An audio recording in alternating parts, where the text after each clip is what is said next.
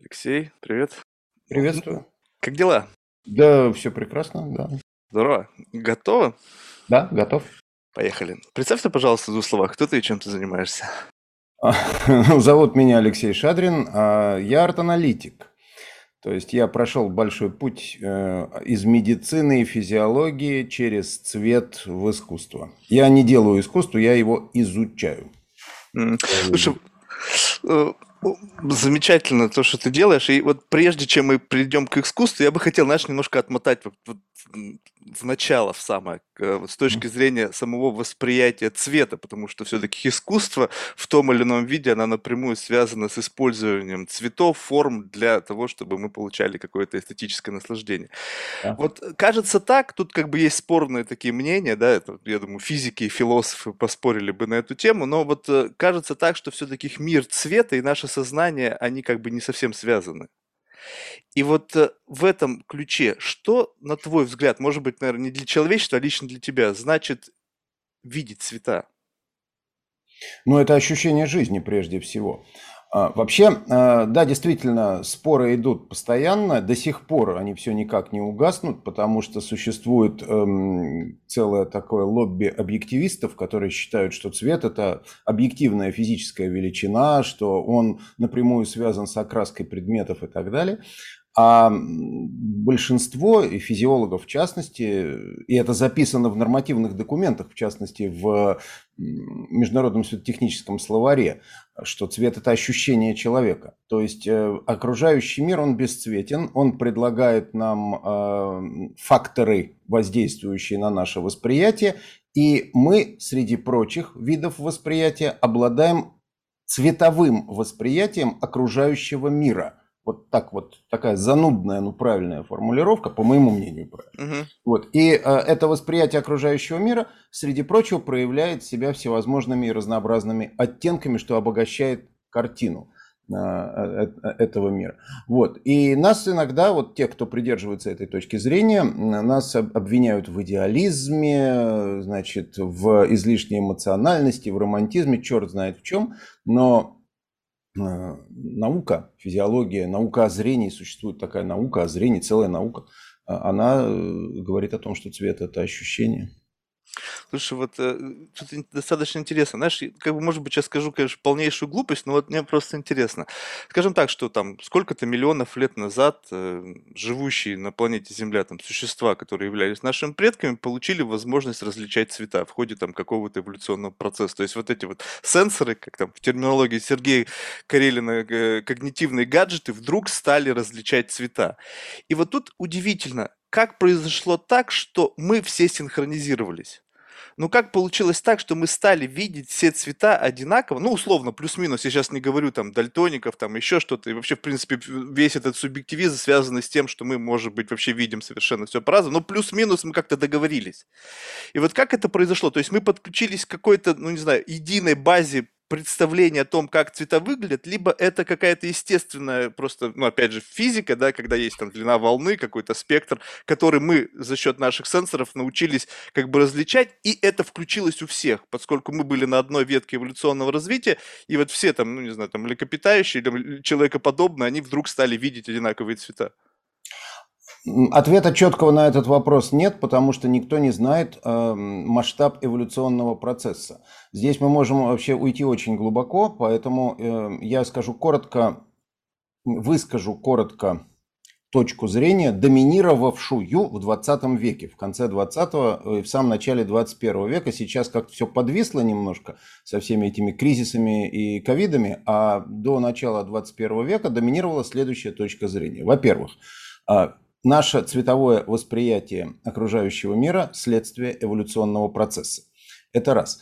Вопрос в том, как долго идет этот эволюционный процесс. Одни говорят, что вообще все, так сказать, целиком подчинено законам эволюции, и вот от трилобитов мы в итоге пришли вот, вот к такой вот красоте, вот как сейчас видишь.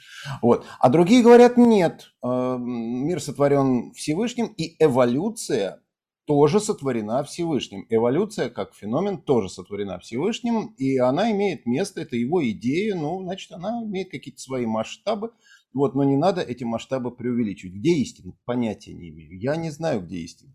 Но доминировавшая точка зрения была такая, что мы откалиброваны эволюционным процессом в интересах коллективной охоты.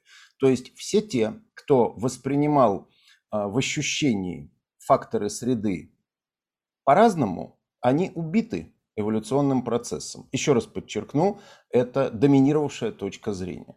Mm. Они уничтожены эволюционным процессом, остались те, кто выдает одинаковую реакцию на один и тот же, ну, как говорят физиологи, стимул, на одно и то же воздействие. И, соответственно, это обеспечивает им э, коммуникацию, эффективную коммуникацию, прежде всего при коллективной охоте. Вот так. Слушай, вот это просто очень любопытно в том плане, что вот представь себе, что, э, ну, когда заражала жизнь, условно, все говорят, что мы как бы все из Африки, ну, условно, да, и вот, вот эта глобальная миграция, но ведь каждый регион, он наполнен своими цветами ну, скажем так, в Арктике, ну, ну, сложно там, кроме как, вот, не знаю, там, выплеска крови найти красный свет. Ну, это вот, ну, просто невозможно, да. А, и также каждый регион, по сути, он наполнен какой-то своей, своей палитрой. Вот это, когда пошла глобальная миграция, когда люди стали двигаться там в разные стороны, они стали наблюдать новые цвета. И вот на твой взгляд, вот как, как это повлияло вообще на самого человека, вот именно э, когда он начинает видеть что-то, какой-то новый спектр, новый цвет, который раньше не был для него как бы вот, ну, не существовал. Вот что это? Это, это какое-то, ну, какое-то изменение в сознании, это, это, это любопытство, это страх, это... Это необходимость. Значит, конечно, это изменение в сознании, но здесь заход вот с, какого боку. Э, это вот все то, о чем ты сказал, это aesthetic considerations, так это по-английски звучит. Mm-hmm. Вот. Возможность воспринимать оттенки, э, она нам дана в диапазоне так называемого видимого спектра. Вот откуда он взялся, этот видимый спектр. Все говорят о видимом спектре, никто не говорит, откуда он взялся. Все достаточно просто. Мы э, живем э, в силовом поле звезды по имени Солнце. И это Солнце, оно обрушивает на нас кучу всяких разных излучений, но количественное доминирование в определенном диапазоне. И вот этот диапазон приблизительно от 400 до 700 э, нанометров. И живые существа посчитали правильным, или Господь Бог посчитал правильным, приспособиться к этому диапазону. В рамках э, диапазона воздействия от 400 до 700 э, у нас возникают цветовые ощущения, всякие разные. И можно прожить жизнь и какого-то ощущения не испытать. Например, Древний человек, э, несомненно, никогда не ведал э, зрительного ощущения, э, которое у нас сегодня вызывает обычный полиграфический циан. Почему его так любят в этикетке и упаковке? Потому что он не встречается в естественных условиях и сразу обращает на себя внимание. Ой, что это такое? Вот. Но, Циан это си- синий цвет, си- да? Это ну, интенсивно голубой. Mm-hmm. Green blue иногда его называют. Высокой mm-hmm. насыщенности. Циан. Mm-hmm. Вот. А, он в естественных условиях не встречается. Ученые пишут, что редко встречается. Я специально изучал этот вопрос. Он вообще не встречается. Но эм, это не значит, что мы не можем его воспринимать. И как только он обнаружился э, при всяких химических экспериментах, так им сразу начали пользоваться. Способность воспринимать заложена. А вот, эм, то есть в рамках всего видимого спектра мы можем воспринимать даже если какие-то э, краски нам в, в жизни вообще никогда не встречались. Ну, прожили жизнь без них, как древний человек прожил жизнь без цен. Но вот э, когда какой-то оттенок является доминирующим в поле зрения у, у данного племени, у данной популяции, конечно, он влияет на его культурное отношение но к этому вопросу. Они этот цвет используют, они его любят, они там э, присваивают ему какие-то символические значения и прочее, прочее. Вот. Но это не значит, что меняется физиология. Физиология, вот именно физиология, отклики, электрические отклики, сетчатки, электрические отклики рецептивных полей остаются теми же. Отношения бесконечно э, разнообразны, бесконечно. Когда говорят, э, что, скажем, какой-нибудь инук э, в Канаде или Алиут или эскимос э, различают там 128 оттенков снега, а европейцы их не различают. Это не так. Европеец все различает, просто он не соображает. Для mm. него, ну да, ну, ну и что, и ладно, и пошел на лыжах. А эти делают выводы. Но это уже вопрос когницио, это вопрос познания, это вопрос отношения, но не вопрос физиологии. Вот тут такая очень тонкая грань, на которой копий сломана, черт знает сколько. Просто знаешь, что интересно, что, ну, допустим, а, в более ранний период, когда, в общем-то, человечество только начало там разрабатывать эти пигменты, количество оттенков, ну, росло до какого-то момента, когда мы не да. создали все оттенки. Сейчас, не знаю, можно, мне кажется, в фотошопе, ну, все оттенки создать, да, из да, видимого да, сек- да, спектра. Да, Но все равно, даже вот уже на, на, на мой период были представлены новые цвета, которые не были в моем детстве. То есть я вот просто не помню. И раз появился какой-то там, не знаю, там перламутровый цвет, ну вот, либо там, не знаю, да не перламутровый, какой-то вот в детских всяких там игрушках, в этих покемонах появились, какой-то mm-hmm. такой фиолетово-перламутровый цвет. И вот он как-то раз появился, и он захватил мир. И сейчас, мне кажется, все сложнее и сложнее с точки зрения коммерции представлять новые цвета, которые будут оказывать такой же как бы ошеломительный эффект, потому что уже вроде бы все мы видели, уже сейчас телевизоры там, не знаю, с такой цветопередачей, что, ну, в принципе, удивить нас очень сложно. То есть все в этом отношении мы достигли определенного потолка, и сейчас удивить человека какой-то новой цветовой гаммой практически невозможно. В статике, подчеркну, в статике нет, невозможно. А, совершенно невозможно. Хотя иногда бывают исключения, когда ну, какой-то совершенно изумительной красоты сочетания появляются. Ну, например, вот этот знаменитый э, Рейн э, Гурский. Почему он так захватил э, умы и сердца? Потому что это сочетание серебряного и зеленого. Это редкое очень сочетание. Но вот он выпендрился таким образом и повезло ему. Но э, это исключение, а не правило. Значит, что сейчас происходит? Сейчас интереснейший феномен. Мы стали свидетелями удивительных изменений в жизни людей. А, у нас меняется парадигма мышления, шаблон мышления. Мы мыслили на протяжении столетий, даже тысячелетий, логику вербально, то есть мы мыслили словами. А сейчас в нас пробуждается неандерталец благодаря э, техническим э, новшествам, благодаря гаджетам, благодаря тому, что каждый сам себе кинооператор – Угу. Вот, и это на достойном уровне. И это мышление одни пренебрежительно называют молодежь, клиповое мышление, а другие говорят, что это мышление, и я их сторонник, что это мышление монтажное. Это то, о чем говорил Эйзенштейн, это то, о чем говорил Дзига Вертов, это то, чему сегодня учат в киноакадемиях, в Голливуде и так далее. Это мышление картинками, и это мышление определенной последовательностью картинок. То есть это цвета в том числе, но представленные не просто на плоскости и вот вне времени, вот смотри, любуйся, вот сколько хочешь, а они представлены в определенной последовательности.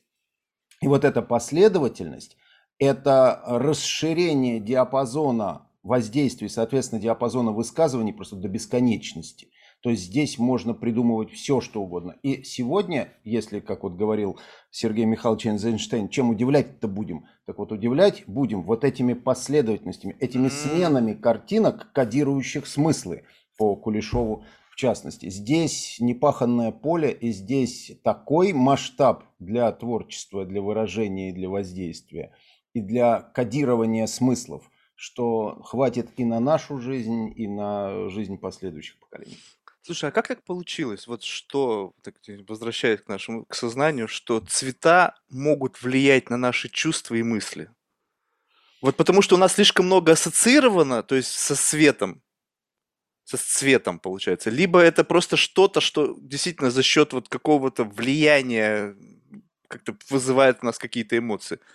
Все в комплексе. А, дело в том, что вот еще в 19 веке, когда никакого клип, э, клипового, не хочу употреблять это слово, никакого монтажного мышления у людей не было, а, когда э, какой-то паттерн э, хроматический, он был представлен вне времени на плоскости, тем не менее уже в 19 веке было понимание того, что Цвет характеризует, ну, правильнее в данном случае сказать, окраска, которая воспринимается нами в виде цветового ощущения. А, она характеризует состояние объекта, состояние натуры. Вот форма, форма, да, проекционный контур фигуры на сетчатку э, ваших, наших глаз, он э, говорит о том, какова натура есть. Вот сидит Шадрин, вот, так сказать, вот он такой. А цвет характеризует состояние натуры. Ну, банальный до пошлости пример, то, что перед нами яблоко. мы понимаем, на ветке висит, мы понимаем по его форме, а спелое оно или нет, мы понимаем по его окраске. И зеленое оно не спелое, красное или там желтое оно спелое. Все предельно примитивно. А надкусанное мы сами знаем, что оно означает. Вот. Значит, эм, так было всегда, действительно. Окраска характеризовала состояние натуры. Если вдруг все предметы и знакомые камушки у входа в пещеру вдруг окрасились красным, значит дело к вечеру.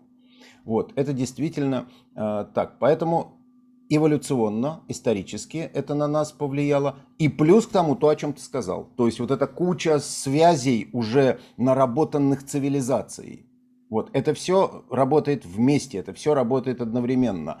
Что первично, что вторично, это, как говорила моя бабушка, черт ногу сломит. Поэтому mm-hmm. разобраться в этом невозможно, но то, что оно работает в комплексе, без сомнения. И эволюционный аспект, потому что, еще раз повторю, цвет характеризует состояние вот. И вот эти вот бесконечные связи, когнитивные связи, культурные связи, культурные акценты, символы и прочее. Слушай, ну вот когда я могу условно понять, когда есть, ну то, что ты примел, да, пример яблоко, ну понятно, там эволюционно мы как бы научились, как бы вот э, методом пробы и ошибок условно выяснили, что когда яблоко спело, то есть сначала его пробовали, когда оно было не спело, видели какой цвет, в конечном итоге мы дошли, что вот э, цвет и зрелость, они как-то взаимосвязаны. И, но вот когда, допустим, смотришь на, на, на картины, там, не знаю, Полока, вот, ну, очевидно, никакой связи с реальным миром нет. Ну, то есть это просто набор, какая-то цветовая палитра, размещенная там в каких-то определенных проекциях, и, и тут что-то происходит. Какая-то эмоция возникает. Безусловно, тут есть контекст. То есть люди профессиональные, они понимают, что когда смотришь на Полока, безусловно, они наверняка знакомы с его творчеством, понимают контекст, понимают там э, весь, весь тот э, как бы академический набор информации, который сопутствует его произведениям. Здесь что-то включается. Но есть люди, которые лишены этого контекста. То есть вот он пришел первый раз в жизни, ничего никогда в жизни не читал про этого художника, не знает, что у него там в голове и почему он это рисовал, и смотрит, и все равно что-то происходит. Да, с Полоком а, пример вообще в точку, потому что а, Полок это отдельно стоящая от всех фигура. Но раз о нем зашла речь, почему он отдельно стоящая фигура? Он вообще на самом деле а, совершенно простой мужик, вот, причем э, отзывы о нем не самые э, лестные, в, то, в частности, у того же Энди Урхола. Вот, но бог с ним, дело не в этом. Э, хотя это важно, я потом ниже скажу почему. Полок все воспринимал абсолютно искренне и на голубом глазу. И он был юнгианцем, он э, читал Юнга, он читал Фрейда, его интересовала психология бессознательного, причем это как раз м, Америка в этом отношении шла с небольшим запаздыванием. То есть если Европа э, с ума сходила в междувоенное время по Юнгу и по Фрейду, и психология бессознательного, и психология сновидений, там это все носились с этим как курица с яйцем. Да, да и сейчас, собственно, носится. Вот, ну, может быть, не, не столь активно. Америка заинтересовалась этим всем в послевоенное время, и Полок не исключение. И э, вместе с этим интересом явился Андре Бретон, француз, французский поэт э, и публицист, который сказал, что а сюрреализм это есть чистый психический автоматизм. И, собственно говоря, мы должны э, подвергнуть себя идее э, автоматического письма. Вот тогда наше бессознательное вылезет на картинную плоскость. Он, правда, не сказал, зачем это нужно, потому что вообще-то, когда мы приходим и любуемся, допустим, картинами Рембранта или Гойи или того же Леонардо, мы вообще-то рассчитываем на их сознание, а не на их бессознательное, то есть на то, что они нам предложили. Ну вот такая была, такое было время, такая была идея. И Полок э, придумал технологию записи, подчеркиваю, технологию записи своих бессознательных процессов на картинную плоскость. Он просто стал танцевать с краской. Есть фильмы, есть масса фотографий. Он танцует с этой краской. Его тело отражает состояние его э, души, состояние его психики. Души, надо отметить, довольно темной. Девушку свою он довел вообще до Ли Краснер, до полного э, аута. Вот. А, и это все фиксируется на картинной плоскости, а потом на бессознательном же уровне зрителям считывается. Вот. И мы фактически вступаем в интимную связь с этим человеком. Вообще вот психологи говорят, что самая плотная, самая интимная связь, самая тесная связь, какая только может быть, это при сексуальном акте. Но вот здесь еще плотнее. Здесь еще глубже мы погружаемся в психологию э, человека, кстати, уже умершего, и человека вообще не самого приятного, нужно отметить. И с Полоком, э, при всем при том, нужно быть достаточно осторожным. И будучи даже совершенно неподготовленным, не имея ни малейшего представления о том, что двигало Полоком, что он искал, что он хотел, что он добился. Просто вот э, нулем ты пришел, допустим, в, тот же, в ту же МОМА, Э, да, в Нью-Йорке и посмотрел Полока и ушел, сказав, да фигня какая-то. Но вот что потом с тобой будет происходить, что запало тебе в душу, ты же принял его коды, которые он записал.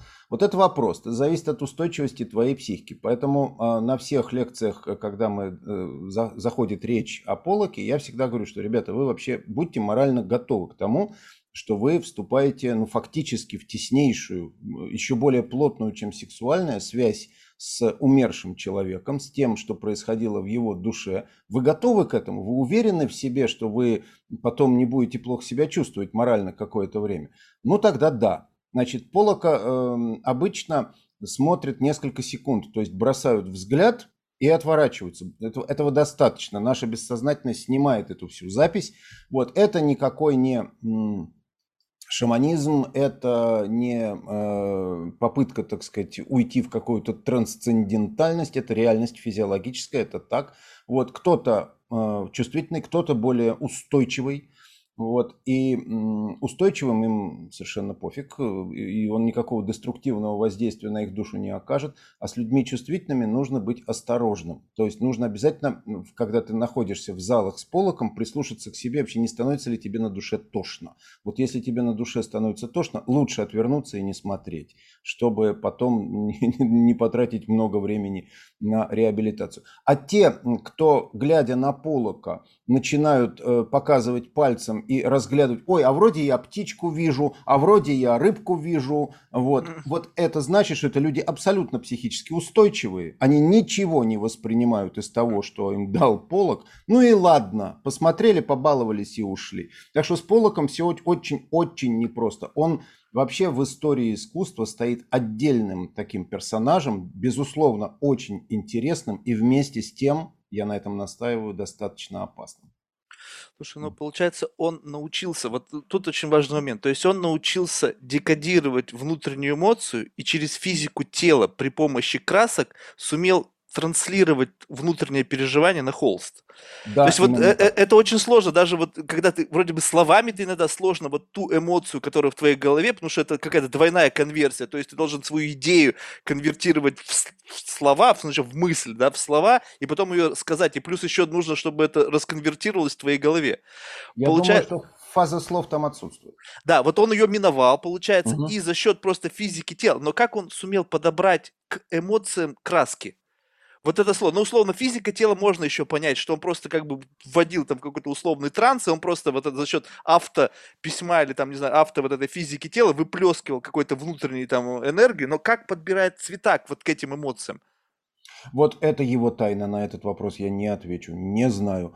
Mm. Единственное, что а, психологи, которые очень любят а, декодировать э, всякие разные оттенки и говорить, что вот если человек взял вот эту краску, это свидетельствует об этом, а это свидетельствует об этом, я считаю, что это все ерунда полная. Кажется, бред вообще. А? Бред, полный мне бред. кажется, был. Полный бред, да. Вот. Я думаю, что он руководствовался чисто эстетическими, интуитивными соображениями, то есть он брал вот сходу, вот хотелось взять и, и все, но какой-то логики, э, как, допустим, у импрессионистов, которые придерживались четкой, определенной логики, понятной, основанной на э, тех научных знаниях, что были в XIX веке, у него не было. Но вместе с тем, вместе с тем, он безусловно не столько художник, сколько ученый. Он, конечно, такой ученый-практик, жесткий практик, который э, просто по наивности своей, по простоте душевной своей взял и воплотил то, что казалось вообще немыслимым. Там Андре Бретон просто в восторге от, от всего этого, потому что, ну, как. Угу. Слушай, ну вот э, тут мы подходим к такой важной теме, вообще, в принципе, восприятие живописи. Здесь мы видим целую палитру различных там мастеров, различных там тенденций, различных стилей и так далее. Но вот, мне кажется, на мой взгляд, как бы единственное, что всех э, все, все это объединяет, это вот тот эмоциональный подтекст, который ты испытываешь, находясь перед там, произведением того или иного художника. И вот здесь очень интересно, когда ты, допустим, можешь, ну, представим себе, что взяли там выдающиеся произведения там всех жанров и поместили в галерею, где, допустим, одно выдающееся произведение находится в одной комнате, и ты переходишь из одного зала в другой, и, по сути, ты можешь моментально переключаться с одного стиля на другой и в то же время пытаться оценивать свое эмоциональное состояние. Вот э, как ты думаешь, вот пройдя по такой галерее из вот этих всех там возможных ну, выдающихся произведений, выдающихся художников, в конечном итоге вот на финише, что, на твой взгляд, может испытать вот, ну, а, скажем так, э, обыватель и профессионал? Ну, обыватель э, испытает в, при таком раскладе, может, не испытает, может, это от его сенситивности зависит, может испытать то, что принято называть синдромом Стендаля. То есть это э, просто потеря сознания физически, может просто стать плохо. А, и, ну, есть такой апокриф, будто бы Стендаль в галерее Уфицы выдал истерику. Он не мог ни есть, ни пить несколько дней, не говорить, потому что вот он был потрясен. Такое, в принципе, конечно, возможно. Такое бывает, и даже служащих галереи Уфицы готовят к тому, что вот если вы приглядываетесь за, эм, присматриваете за посетителями, потому что, может быть, у кого-то снесет крышу, и он может просто повредить произведение. Такое бывает. Mm-hmm. Вот, у людей заносит иногда такое. Вот. А, да, такое возможно. Такое возможно. То есть гиперэмоциональная реакция с совершенно непредсказуемыми Э, вегетативными проявлениями. Да, такое бывает.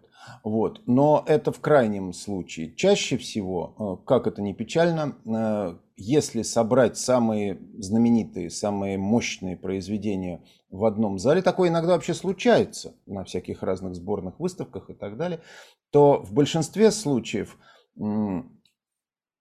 обыватель испытает сильное утомление – то есть реальное утомление, он может выйти просто с головной болью, как разбитый, как будто вагон э, угля разгрузил. А профессионал хитрый, он поступит следующим образом. Он, э, допустим, ну, в, том, в том же Metropolitan Museum возьмет members карточку, как это я делаю у своих друзей, вот, и будет туда приходить на 10 минут 5 дней подряд. То вот есть, чтобы как бы не перенасыщаться. Чтобы не перенасыщаться, да. То есть я так и делал. Э, и я помню, э, была выставка в Метрополитен, посвященная готическому искусству. Я вообще, так сказать, большой поклонник. Я пришел, я сразу понял, что это невозможно. И я приходил, я приходил каждое утро. Я гулял в Центральном парке, потом шел в Метрополитен. Mm. Вот, и буквально на полчаса. Слушай, вот а, мы сейчас вот ты обозначил, что мы живем в очень интересное время. Что есть раньше, допустим, художники, все-таки это был, ну, то есть тут я бы, наверное, так, на мой взгляд, опять же, да, то есть это был некий эксперимент. То есть, безусловно, где-то было стопроцентное воплощение творческого потенциала, когда просто что-то выплескивалось на холст, да, но в какой-то момент времени, особенно когда художник становился более популярным, тут уже началось нечто другое. То есть, э, мне кажется, что все равно включалось желание понравиться, да, то есть было ощущение того, что вот это это идет, надо, значит, это рисовать. По крайней мере, в книжках про вот эту раннюю школу там импрессионистов, там французские все школы, чувствовалось, что когда вот там бедные голодающие художники, они пытались понравиться и э, использовали там более-менее там какие-то образы, там портреты, включали туда какие-то политические моменты, чтобы просто быть более востребованы. И, но сейчас мы живем в период, когда э, digital art, он становится как бы продолжением вот, вот математики когда уже включаются, грубо говоря, алгоритмы, которые создают какой-то набор, ну, тот же самый, как ты говоришь, там, э, э, не клиповое сознание, а просто набор образов, определенную последовательность образов, которая вот настолько алгеметрически сложна, что вот она может, по сути, хакнуть человеческий мозг. И вот здесь, ну, понятно, что мы пока не знаем, как устроен человеческий мозг до конца, чтобы его хакнуть, но, по крайней мере, за счет того, что мы за счет там, огромного количества итераций можем приблизиться к тому, чтобы использовать изображение искусства, digital art в качестве некого вот просто мощнейшего стимулятора, чтобы просто, ну, испытывать эстетический оргазм. Ты увидел и прям бам, и ты, не знаю, там, получил какой-то невероятный невероятное удовольствие. Вот это то, куда эволюционирует digital арт, либо это останется вот на том самом, грубо говоря, ну, диапазоне, как сейчас есть вот классический арт? А, нет, это безусловно э, эволюционирует. Почему? Потому что подключается время. Mm. Вот здесь, эм, как это неудивительно, но мы уже меняем свою точку зрения на кинематограф. Мы э, всегда считали кинематограф эм, сложным, эклектическим, синтетическим искусством. Сейчас мы понимаем, что это предтеча того, что происходит сегодня. Что это была предтеча. Он кинематограф, он остается, вот, но эм, стремительное развитие компьютерной техники и всех этих гаджетов, оно, конечно, раскрывает горизонты, которые кинематографу просто не покрыть физически. Вот, это была такая э, преамбула. Так вот, э, в любом случае, как бы там ни пошло, что мы получили в свое распоряжение? Мы получили в свое распоряжение э, в плюс к э, пространству и к краскам мы получили время. И, собственно говоря, прав Тарковский, когда говорил, что кино – это вояние из времени, digital art – это тоже вояние, но из пространства, из красок и из времени. Mm. Вот эти вот три э, размерности, они э, дают э, на выходе качественный скачок, который на сегодняшний день, ну, как минимум моим умом непостижим я думаю, что и всеми остальными умами вместе взятыми тоже непостижим. Это такое увеличение возможностей и способов воздействия, что просто совершенно невозможно себе представить сегодня. Мы можем, у нас, у Мишка хватает только оглядываться назад, чесать затылок и говорить, а вот это была тенденция, а вот это был тренд. Ой, ой, да, действительно. Вот, значит, эм, здесь не только в эм, оргазмах эстетических дело. Здесь, во-первых, э, помимо всего прочего, еще и катарсис, то есть это состояние очищения. Здесь будут еще какие-то эффекты, каких мы не знаем. Вот вернемся назад в каменный век мысленно и вспомним, что человек каменного века, помянутый уже сегодня Цианы, видеть не мог и предположить, какие чувства он будет испытывать при виде э, интенсивно голубых упаковок в супермаркете, он тоже не мог. Вот. Он такой физиологической способностью обладал, обладал. Если бы ему предъявили, вот на машине времени прилетел кто-то и предъявил бы ему стиральный порошок интенсивно голубого цвета упаковку, он бы воспринял этот интенсивно голубой, безусловно. Э, но представить себе, какие, какую гамму чувств он испытает, невозможно. Поэтому эм, то, что сегодня предложила технология, то, что сегодня предложил Digital Art совершенно безграничными возможностями, вот, э, мы пока еще даже не можем себе вообразить. То есть даже если предположить такую, ну просто вот пофантазировать, такую невозможную, казалось бы, мысль, раз и развитие техники по какой-то причине остановилось. Все, вот iPhone 12 и предел. Вот больше ничего не будет. Не будет никаких последних, не будет никаких новых компьютеров. Все, Apple M1, все, стоп. Но даже при таком раскладе, если мы будем пользоваться только этой техникой и никакой другой, это все равно э, невообразимое число воздействий, невообразимое число реакций психических, невообразимое число произведений, невообразимое число последовательностей паттернов, воздействующих на наше восприятие и, соответственно, наших психологических реакций. Даже если предположить, что развитие техники остановилось, оно, понятное дело, не остановится. Поэтому мы, в общем, а, уходим в бесконечность. В бесконечность воздействий, в бесконечность откликов, в бесконечность восприятий. Я это воспринимаю абсолютно оптимистически. Я вот этого нытья по поводу того, что все плохо и что дети не читают Достоевского и Толстого, совершенно не принимаю, не понимаю и совершенно согласен с Невзоровым, который говорит, что они и лапти носить не хотят. Вот лапти мы носить уже не будем, слава богу, как, какой бы ни была политическая ситуация, где каждый из нас находится, но этот прогресс, слава богу, есть, и слава богу, его не остановить. Слушай, вот. тогда вот кто будет формировать контекст?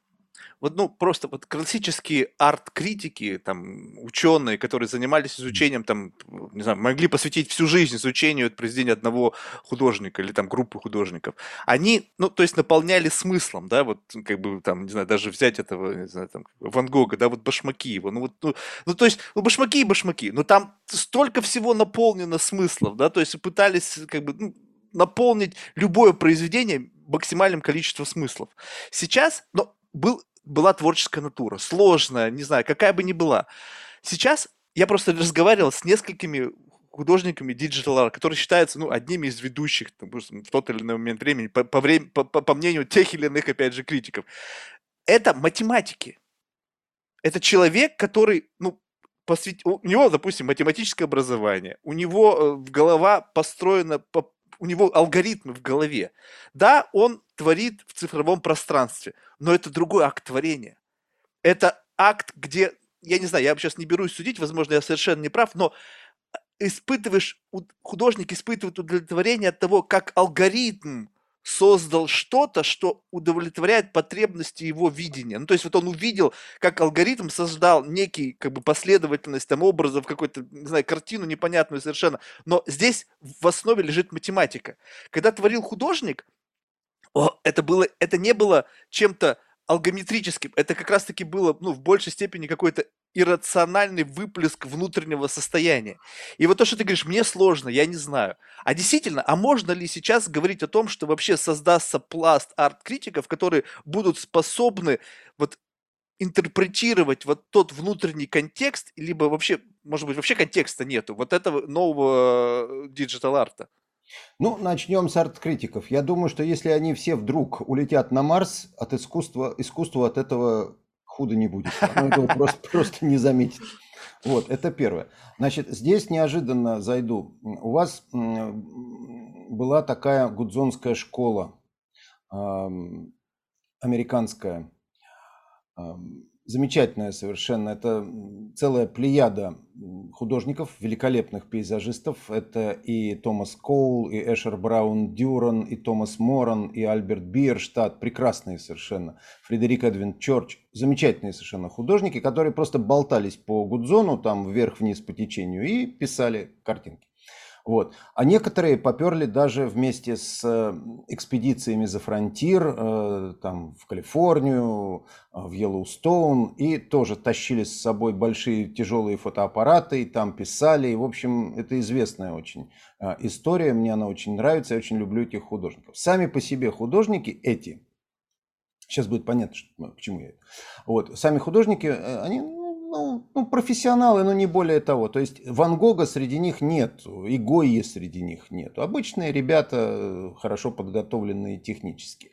Но при этом, когда ты, допустим, приходишь в тот же Смитсонский институт э, в Вашингтоне, в Национальную галерею в Вашингтоне, ты садишься на какую-нибудь скамеечку, смотришь э, картины этих ребят, и вокруг тебя ходят люди, и ты периодически слышишь такое amazing, amazing.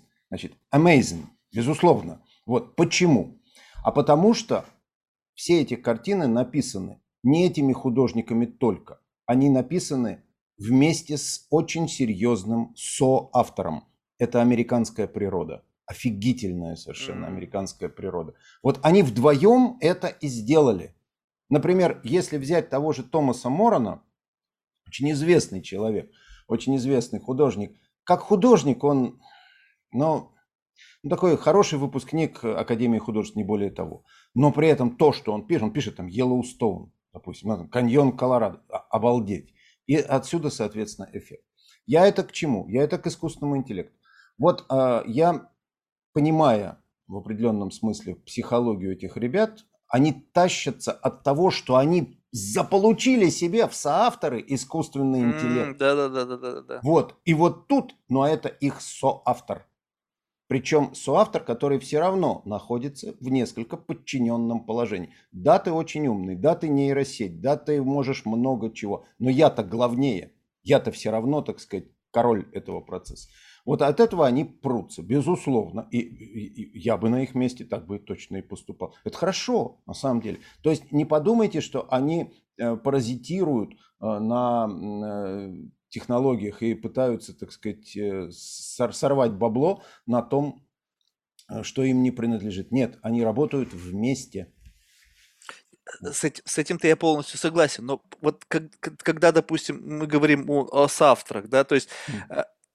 здесь вопрос в том, что как, то есть безусловно, они как бы подчиняют условно вот э, этот, эту нейронную сеть и условно, как бы, может быть, грубо выглядит, заставляют э, со- создавать какие-то образы.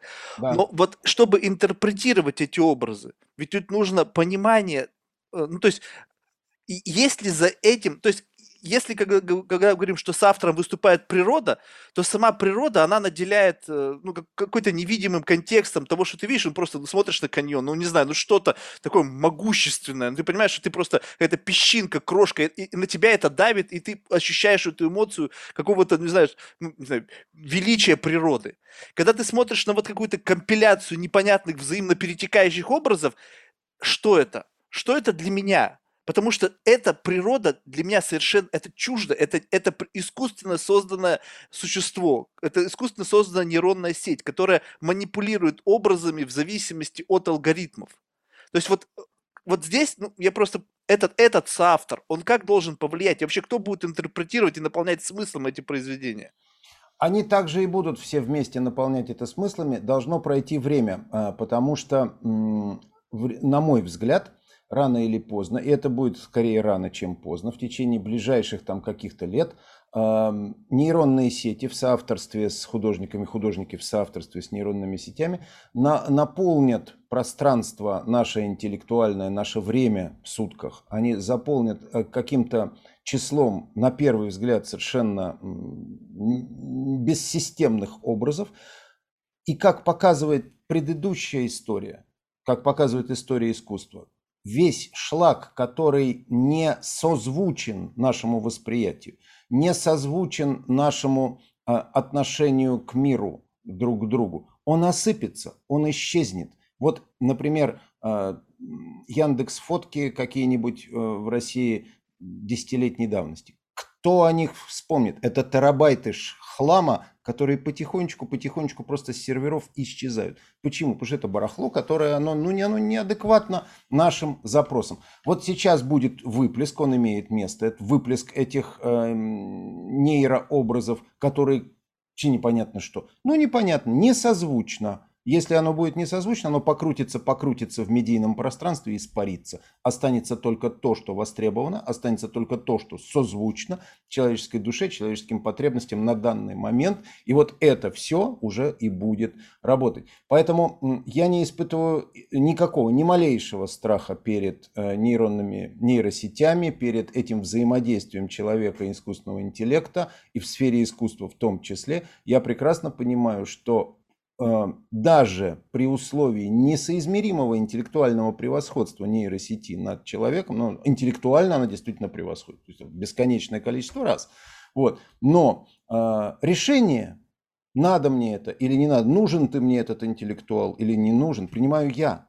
И я приму решение, причем э, не то, что я сяду и думаю, дай-ка я приму решение. Нет, оно примется само собой. Просто люди ну, пройдут мимо вот этого конкретного образа, скажут, да на черт это и, и забудут о нем. Он исчезнет. Он исчезнет, потому что он просто не нужен. Останутся те, которые нужны. Какими они будут, понятия не имею. Но в них, безусловно, будет тенденция, в них, безусловно, будет какой-то тренд, в них будет какая-то своя, может быть, достаточно сложная для понимания логика в тех, кто остался. И эта логика будет созвучна человеческой душе и человеческой физиологии. В этом можно не сомневаться. А все, весь, как говорят биологи, выщип – он исчезнет. Вот.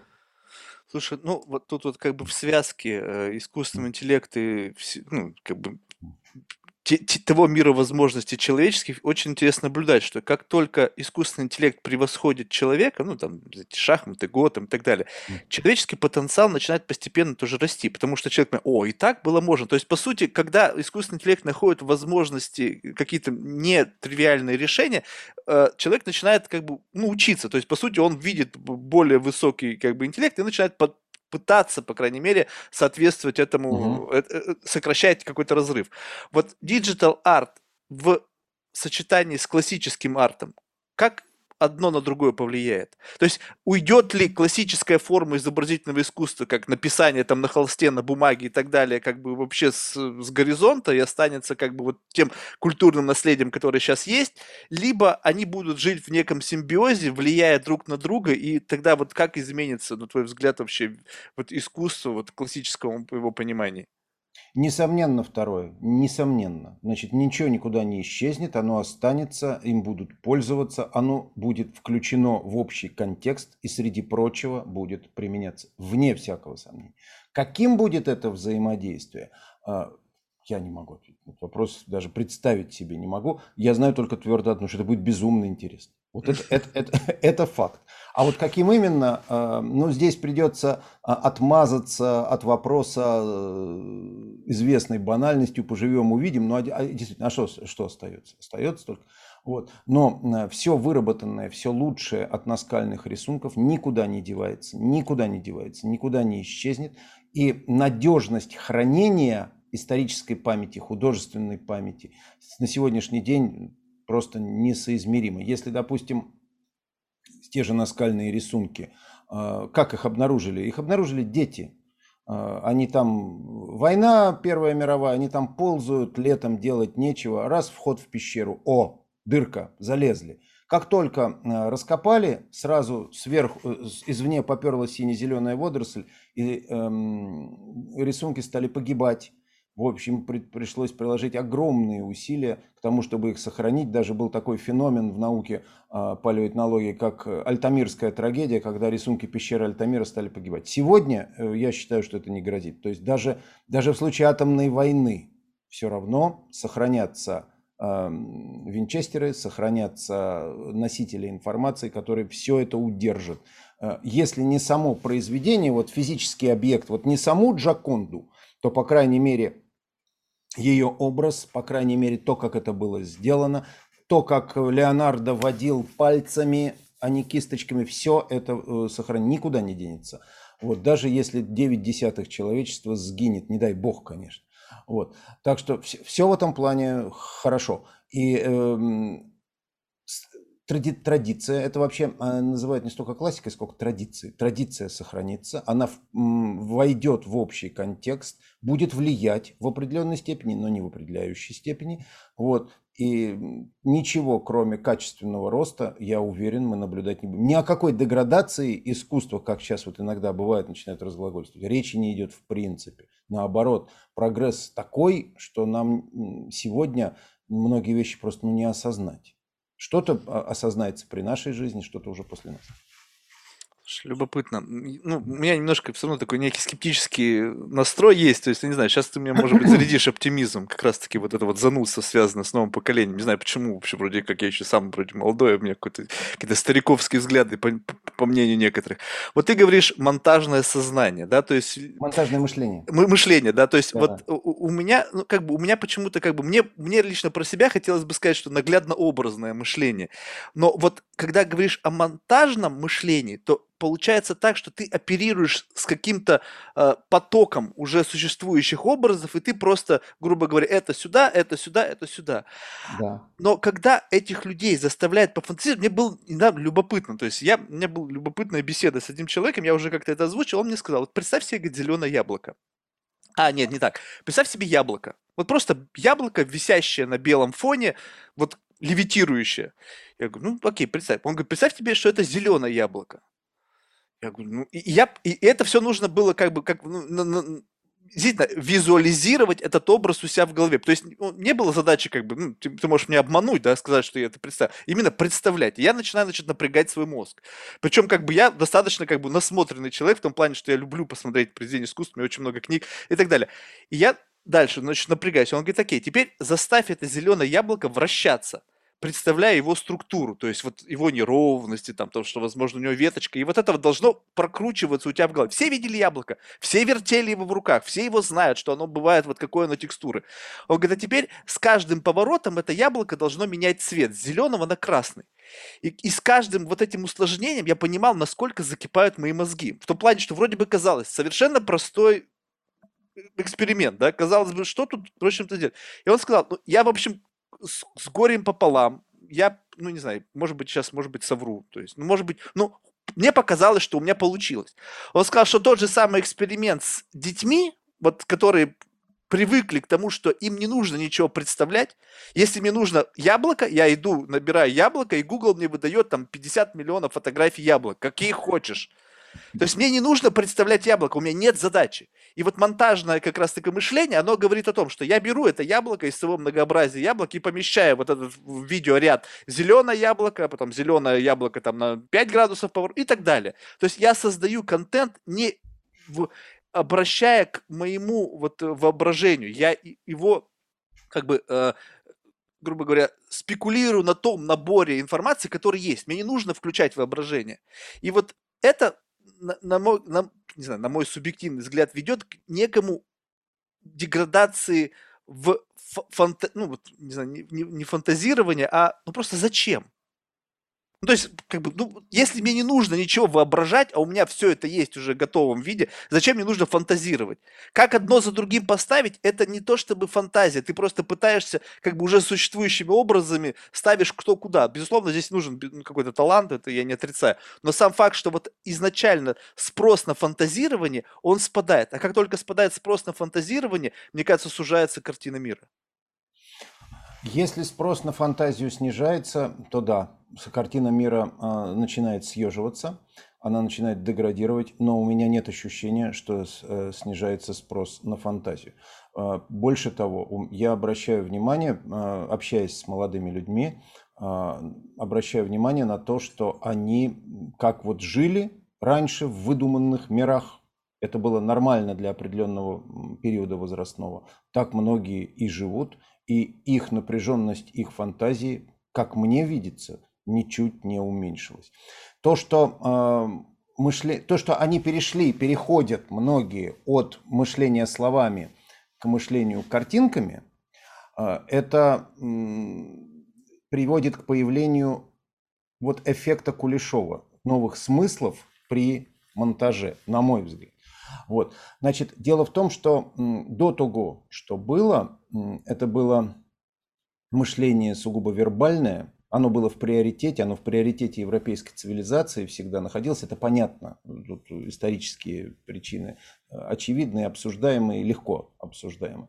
Вот. Но вместе с тем, одни говорят, что это напрягало как раз фантазию, что человек, допустим, читает, у него рождаются образы, у кого как, на самом деле не у всех рождаются образы, но я обратил внимание на то, что люди, которые такие литературные, такие книжные червяки, им как в побочный эффект, опять же, это мое личное наблюдение, оно не претендует на истину, им свойственен определенный гуманитарный и социальный инфантилизм. Потому что логика, которую предлагает автор, это вот чисто модернистская штука, да, культ автора, она как бы захватывает человека и ведет за руку. А вот в этом бесконечном разнообразии образов зрительных, но без поводыря, человек оказывается предоставлен сам себе. С одной стороны, может быть, действительно, одно дело представить себе, я, между прочим, как, как говорил, я себе представлял по-честному вот это яблоко, это действительно такое, по всей видимости, если был этот момент снять энцефалограмму, там такие были бы спайки мощные, нагрузка большая нейронная. Это действительно нагрузка. Конечно, компиляция картинок, предложенных Гуглом у себя в голове, это проще, с одной стороны. А с другой стороны, ты научаешься идти без провожатого, и ты научаешься нести ответственность за то, что ты думаешь прежде всего. И те шишки, которые ты набиваешь себе на лбу, это и есть твоя ответственность. То есть, как мне видится, а, вот из этого массового социального и гуманитарного инфантилизма 20-го столетия, второй половины 20-го столетия. Потому что первая половина войны, она э, как бы там не сильно заинфантилишь да, в этой обстановке. А вот вторая половина 20-го столетия, особенно на Западе, где э, достаточно благополучно прошел выход и восстановление послевоенное, и народилось поколение ну, совершенных инфантилов. То есть вот я вот общаюсь с ними, и они сейчас уже так все тети и дяди моего возраста. Вот, но иногда думаю, господи, боже мой, да где ты жил-то вообще, ты вообще реальность-то хоть как-то себе представляешь? Вот я думаю, что оно, это поколение, потихонечку исчезнет, и на их место придут люди, которые э, привыкли жить без поводыря, которые привыкли сами принимать решения на основании вот того потока образов, который им предложен современной технологией. То есть я, я не знаю почему, может быть это мнимые компенсаторные механизмы, но я смотрю на это на все предельно оптимистически. Самое главное, чтобы упыри из моего поколения не устроили бы атомной войны. Вот, вот, mm-hmm. вот если этого не произойдет, все будет просто классно. Слушай, ну у тебя, видишь, взгляд еще сугубо профессиональный. То есть твоя, твоя, у тебя экспертное мнение, ты профессионал, ты смотришь на это, может быть, несколько... Ну, тут, безусловно, тут есть, как бы, может быть, такой несколько оптимистичный настрой, тебе как бы, кажется, что вот ситуация выглядит таким образом. Да. Вот в, в отношении инфантилизма и за руку, вот здесь вот мне, знаешь, как бы, может быть, как раз-таки я отношусь к, к, к этим инфантилам.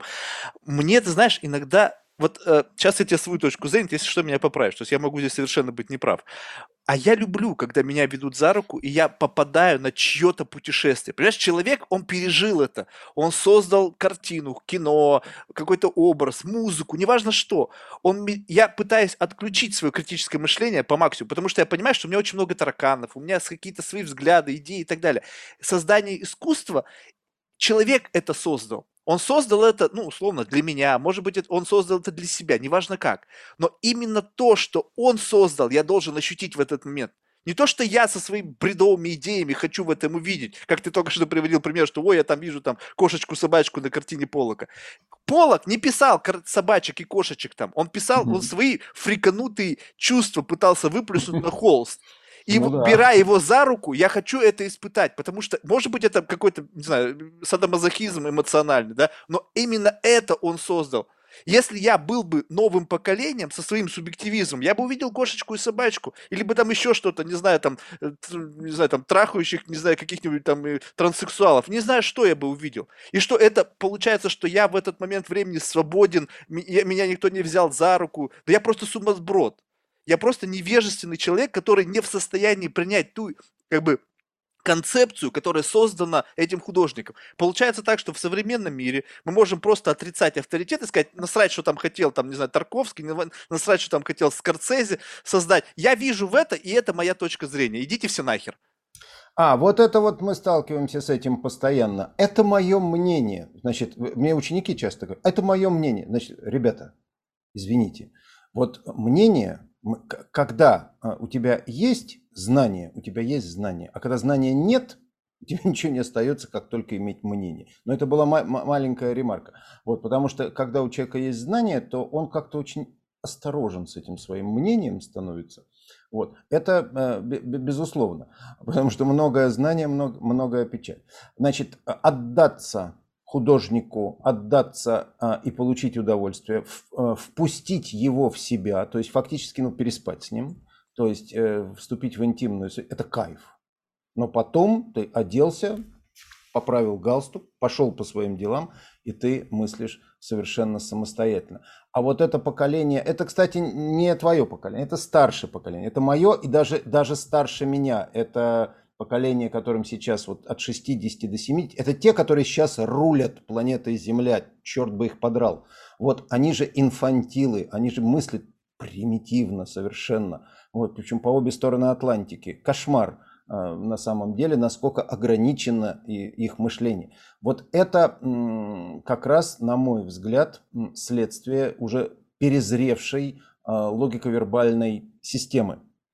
Поэтому, да, конечно, среди сегодняшних, среди там, поколения Z, в частности, а, полно дебилов, полно просто дураков. А, где, а когда их было мало? Ну да, вот они всегда были. Не было недостатка никогда, да. Но эм, вот принято говорить, что э, свобода это ответственность, но и ответственность это свобода. Они, э, получив несоизмеримо большую свободу, они же с той же а, эффективностью получают по башке от окружающего мира, и это их организует. Вот, эм, я понимаю прекрасно, что у нас куда ни кинь, все переходный период. Да? Все коней на переправе не меняет. Вот сколько живем, все переходный период. Но в данном случае он действительно переходный, потому что слоп технологический такой, что в башке не укладывается. Это действительно предлагает новые возможности, а, и пока еще мы просто не очень соображаем, как этими возможностями пользоваться. Вот. Кто-то уже сообразил, кто-то интуирует. И, кстати, за интуитами а, будущее, потому что э, пока ты пытаешься логически понять, что там происходит, интуит уже быстренько и сообразил, что надо, и идет вперед. Вот, конечно, за ними будущее, за теми, кто э, мыслит параллельно, а не последовательно. Но еще раз, э, в конечном счете, вне всякого сомнения, тренд будет положительный. Прогресс будет нелинейным, времена линейного прогресса прошли, он будет нелинейным, он будет черти каким, там экспонента будет сменяться какой-нибудь э, линейной функции, потом все это пойдет по спирали еще как-нибудь, черт знает как, но то, что он будет, это и то, что он есть, это вне всякого э, сомнения. Поэтому э, что еще, с чем мы сталкиваемся? Дураки раздражают, да, раздражают. Сильно. Но это не значит, что их большинство, и это не значит, что а, они э, правят миром. Нет, они, они не просто правят. рупор получили мощный. Они, да, они получили рупор, да. То есть иногда бывает, что во всеуслышание на весь белый свет заявляется какая-то такая глупость, что просто а, э, только удивляться. Иногда охватывает отчаяние, я это очень понимаю. Вот, но э, так устроен мир, что и так устроена жизнь. Она по определению устроена так, что она самоусложняется. То есть развитие это есть самоусложнение системы. Она будет самоусложняться. Только вот лишь бы не было войны. Да, вот. как вот по, по многим многих людей мы как раз сейчас переходим на новый уровень сложности. То есть вот да, этот как раз, да. что, что для многих как раз является вот этим сломом парадигмы, когда они просто не могут, вот их процессор, он к новой частоте не может адаптироваться, им тяжело. То есть вот по своему мне вот даже, даже я чувствую, что мне все равно, я вот этот переход на новый уровень сложности, я понимаю, как он устроен, но я чувствую, что где-то меня что-то все равно сдержит еще с, с этим, с миром, который может быть ну, в какой-то мере попроще. Слушай, ну вот э, тут очень интересный момент еще в том плане, что, да, вот эти, грубо говоря, дураки-идиоты получили рупор, но тут еще произошло вот еще что, что в тот момент, когда они громко крикнули, их услышали такие же другие дураки-идиоты. И сейчас вот это со счет вот создания вот этих информационных баблов, они смогли объединиться, и теперь это такой гудящий, не знаю, какой-то, ну там, многомиллионный пучок, который вдруг в какой-то момент времени получает какую-то власть. Ну, то есть, понимаешь, когда много идиотов вместе собрались на одной площадке, это уже не просто какой-то один дурак, или там мы начинаем как бы, ну, то есть, э, прекрасно понятно, что дураки всегда были, но сейчас они организованы. И у них есть какая-то внутренняя система взглядов, вот какая-то, какая бы она ни была, может быть, не, нам она не нравится, но она есть. И они живут здесь. И теперь они имеют право высказывать свою точку зрения, какая бы идиотская она ни была. И в то же время новые тренды эстетики запрещают нам высказываться против этого суждения. И как быть? А вот я думаю, что это не новые тренды эстетики, я думаю, что это новые тренды политики. Ну, это окей. вот левацкие за за закосы, вот эти заносы, э, ну, э, это печальное явление, которое вообще закосы и заносы в цивилизованном мире были и раньше. Например, э, в 30-е годы в Америке, Великая депрессия. И вот уже создавалось впечатление, что вот еще чуть-чуть, и Америка начнет превращаться в СССР, что это будет политическая диктатура, но а, настолько хорошо и добротно была сделана Джефферсоном, Франклином и компанией система, эти пресловутые а, сдержки и противовесы, Америка выстояла, Америка устояла, удержалась, и сейчас удержится, а поскольку она локомотив прогресса, поскольку она локомотив вообще про, про, про планеты Земля, то я думаю, что все будет хорошо. Потому что иногда кажется, иногда да, охватывает отчаяние. Господи, сколько дебилов. Но вот взять, например, там это движение антиваксеров. Я э, узнаю, например, что э, в Германии, это непосредственно из Германии мне друзья пишут, в Германии движение антиваксеров возглавляют, внимание, врачи. Я понимаю, там какой-нибудь лапоть, который там фермер какой-нибудь, это я понимаю, но, но когда врачи, вот это вот туфту все, вот, вот это же сколь угодно много. И э, у гласности, у свободы информации, у свободы слова есть оборотная сторона. Да, это э, выплеск бреда, но э, человек так устроен, поскольку он все равно заточен на развитие, на самоусложнение системы, это вся шелуха, которая очень сильно воняет, вот как в средневековье, вот как в парфюмерии, он воняет адски, она все равно осыпется, она все равно уйдет в землю. Здесь, э, мне кажется, сопротивляться орущей толпе дураков бесполезно, и не нужно этого делать. В данном случае нужно сохранить себя и переждать. Это пройдет, это неизбежно пройдет. Неиз... Прогресс все равно возьмет свое. Вот. Или Земля погибнет. Но поскольку она не погибла, поскольку добра в этой жизни чуточку больше, вот чуть-чуть, но больше, все равно это все будет идти вперед. Вот. Хотя да, подчас э, охватывает просто ну, совершенно отчаяние. Кажется, что, боже мой, до, до, чего, до чего мы докатились. А потом глядишь, э, и все потихонечку, потихонечку и выправляется. Так что я смотрю на эти процессы оптимистически. Меня единственный страх – это чтобы власть имущие мерзавцы не нажали красную кнопку. Вот это реальная опасность. Да, я тоже думаю, что все-таки э, сами же эти люди доведут ситуацию до абсурда, и она самоотрегулируется. То есть они да, просто да, не задумываются да. о том, что они сами создают себе законы, ну, условные законы, да, которые там вот сейчас почему-то приняты в обществе, да, там какие-то там нормы, там новые социальные феномены. Но эти сами же вот эти новые социальные феномены в конечном итоге все доведут до абсурда, и это вся, вернее, этот картонный домик, э, он просто он разрушится. разрушится. Да, как разрушался не, не, неоднократно. А потом наступят периоды, например, Э, цветущей сложности, как в средневековье. Да, да, да. Вот, так что это, это все нормально. Так, так и должно быть. Слушай, я вот еще хотел бы поговорить как бы о, э, о любви и смерти. Вот эти образы визуальные либо эмоциональные, они всегда пропитывали искусство. Да. Ну, как бы всегда можно в любом произведении искусства найти, ну, либо почувствовать вот что-то из этих, либо и то, и другое вместе. Вот с учетом того, что ну, сейчас отношение к этим таким серьезным понятиям, на мой взгляд, несколько изменилось. Ну, то есть любовь уже не та любовь, которая была там в период, там, не знаю, там, классического там, ренессанса ну, и так далее. Смерть уже тоже так. Мы уже пытаемся говорить о смерти как о некой болезни, как о не том, что нас всех ждет, а как нечто, какой-то болезни, которой надо человечеству бороться. То есть вот, ну, меняется отношение. И вот эти образы, они по-другому теперь э, интерпретируются в произведениях искусства. Вот как ты сейчас видишь, вот насколько отличается любовь и смерть в современном искусстве от любви и смерти, ну, скажем так, в, в классическом до, до вот, не знаю, не знаю, до какого даже момента взять. я, я почему-то свою жизнь делю до интернета и после интернета. Вот у меня как-то так вот, знаешь, э, таких вот два, два, два больших таких разрыва. Я понял, но это абсолютно правильно, потому что э, интернет – это то, что еще нами не очень осознается. То есть это феномен, это чудо, которое нами еще пока не осознается. Значит, э, ответ мой будет совершенно неожиданным. Дело в том, что э, тема любви, тема смерти, эм, тема предательства, тема мести, тема святости – это все очень хорошо, но это в контексте изобразительного искусства то, что те самые помянутые нами и еще не улетевшие на Марс арт-критики э, назвали бы презрительно «это литература».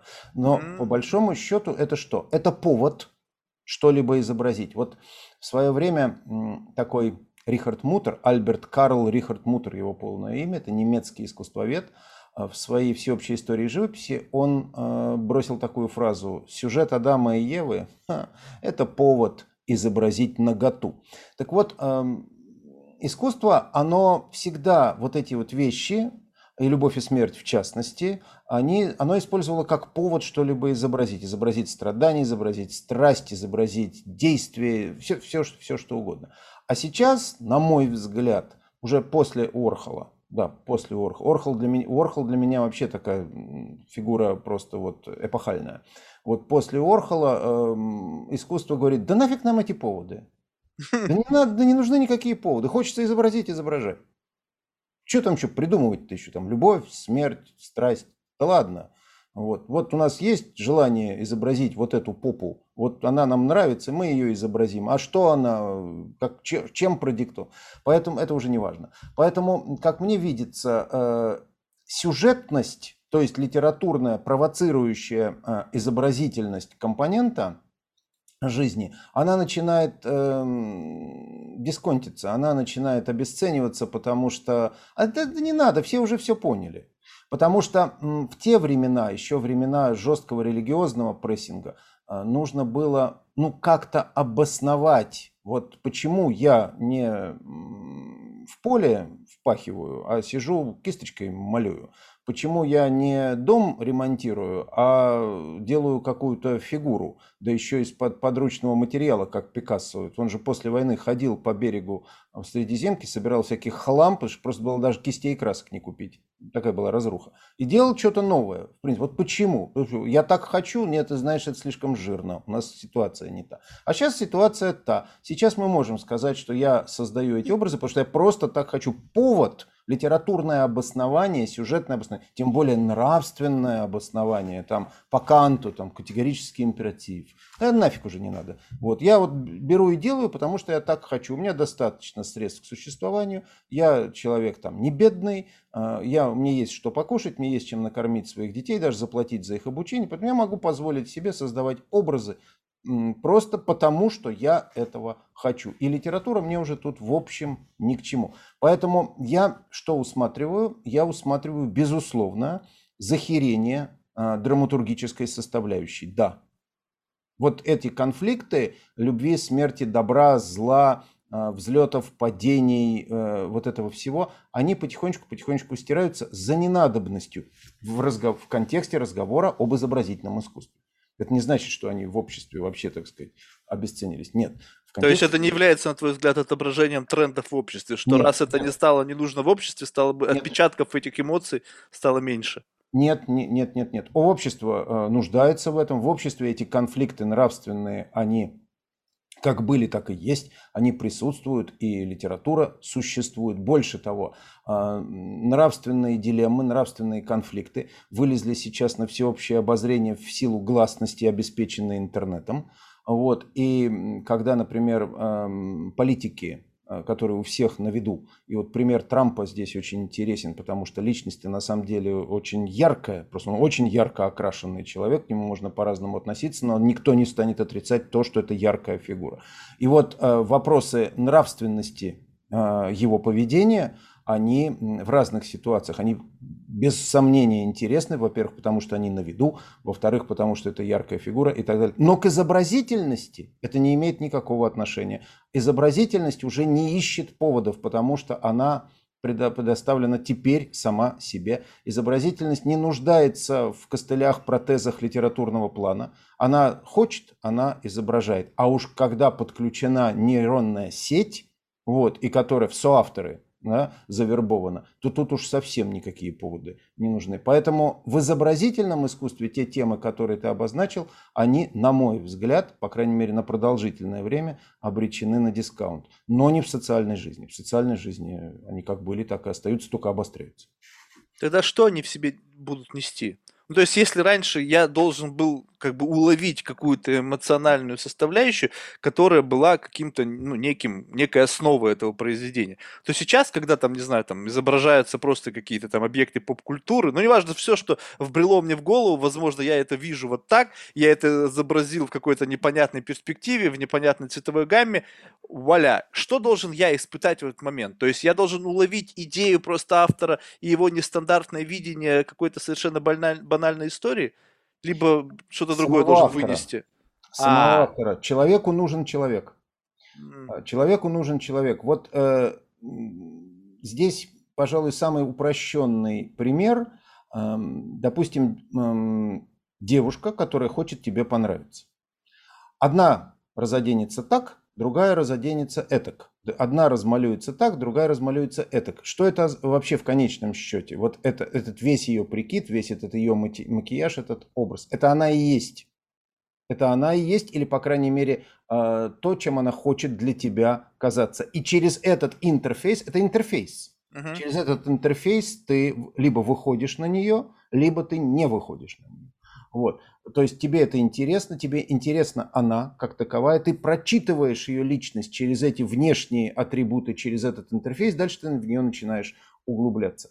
Также и здесь, либо не начинаешь. Также и здесь, на мой взгляд, а, вот, вот он нагородил вот чего-то там, да еще и при поддержке а, нейронной сети. И ты, во-первых, сначала ты просто ловишь кайф от того, что тебе предъявлено, а во-вторых, если ты чувствуешь, что тебя этот человек заинтересовал, то ты начинаешь смотреть его произведение далее. Я а, позволю себе привести пример с Ван Гогом. Ну, кстати говоря, Ван Гог, его, одна из самых знаменитых его высказыв... одно из самых знаменитых его высказываний – это «Жизнь нужно искать в цвете, подлинный рисунок есть моделирование цвета».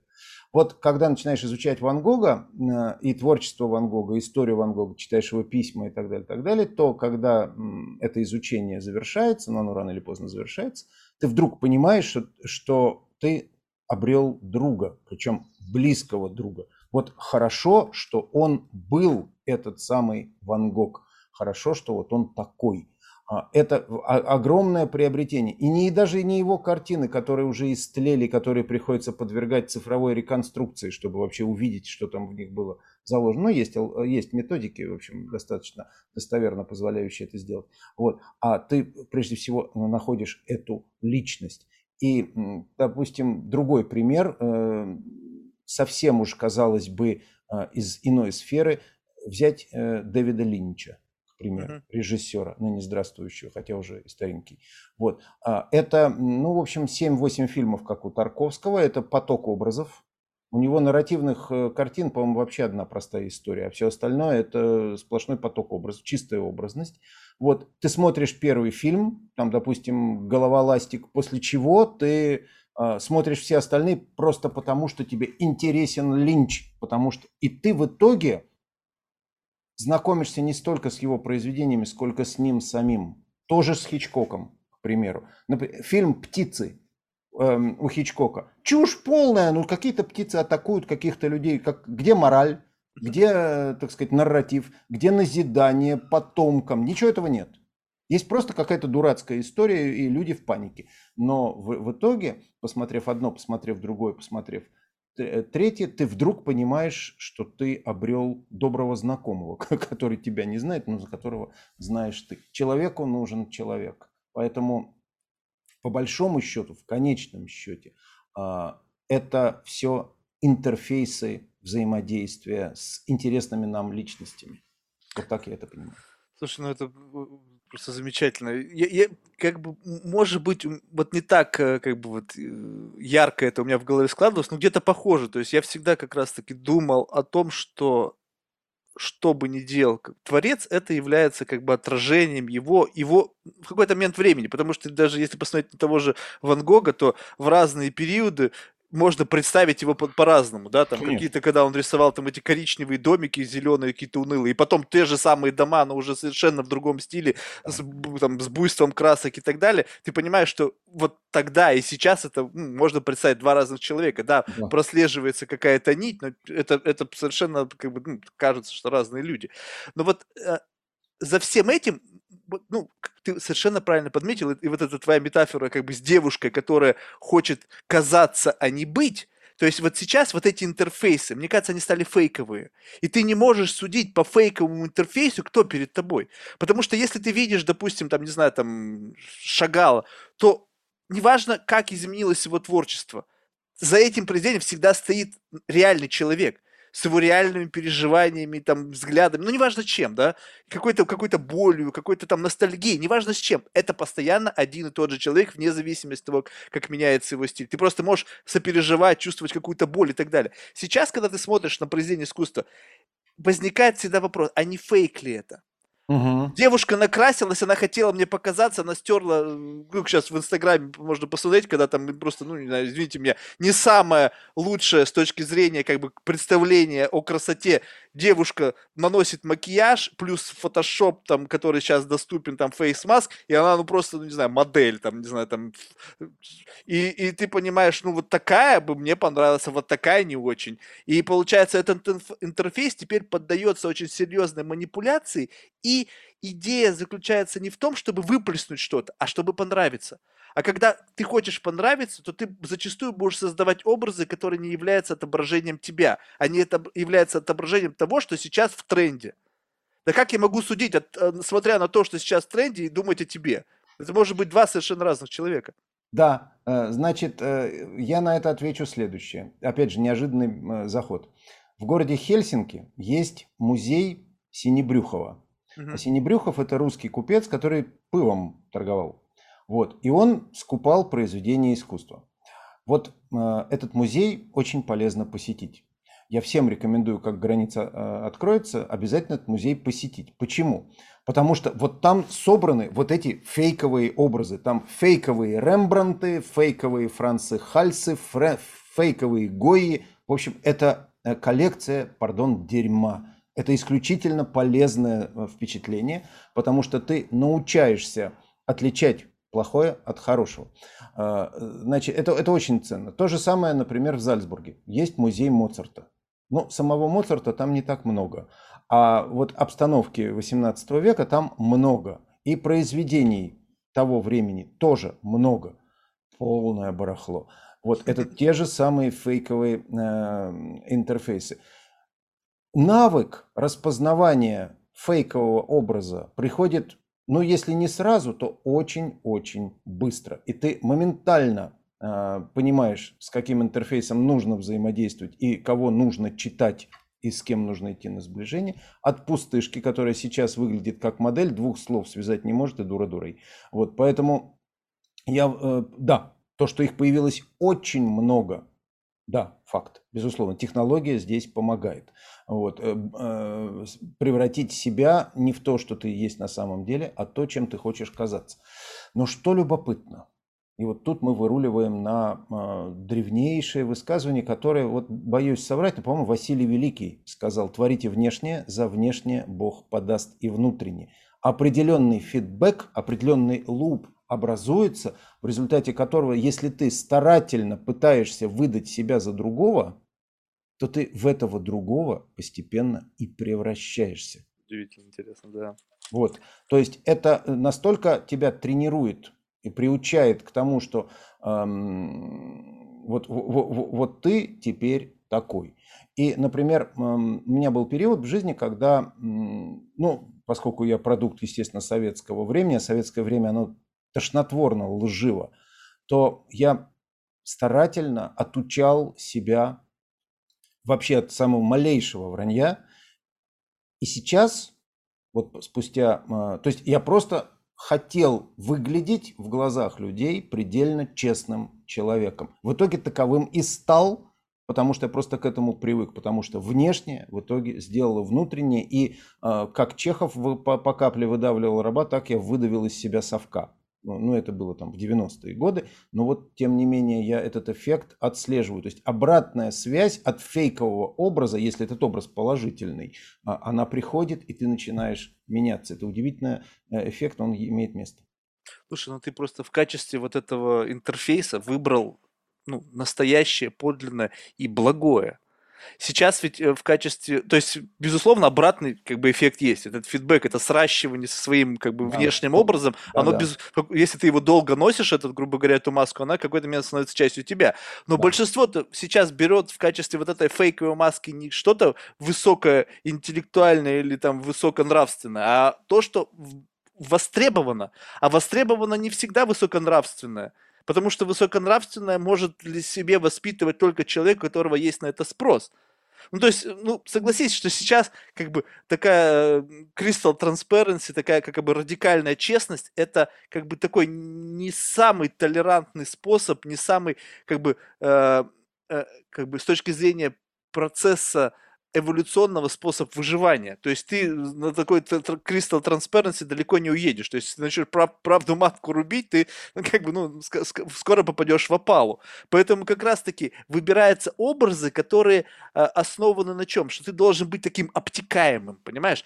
Человек, э, любые нравственные характеристики, они, они угловатые они неудобны, они не умещаются в контекст, потому что это, это естественно, а что естественно, оно не может быть как бы вот таким э, а, как бы аморфным, что и здесь вроде хорошо, и здесь хорошо. Это, это либо так, либо не так.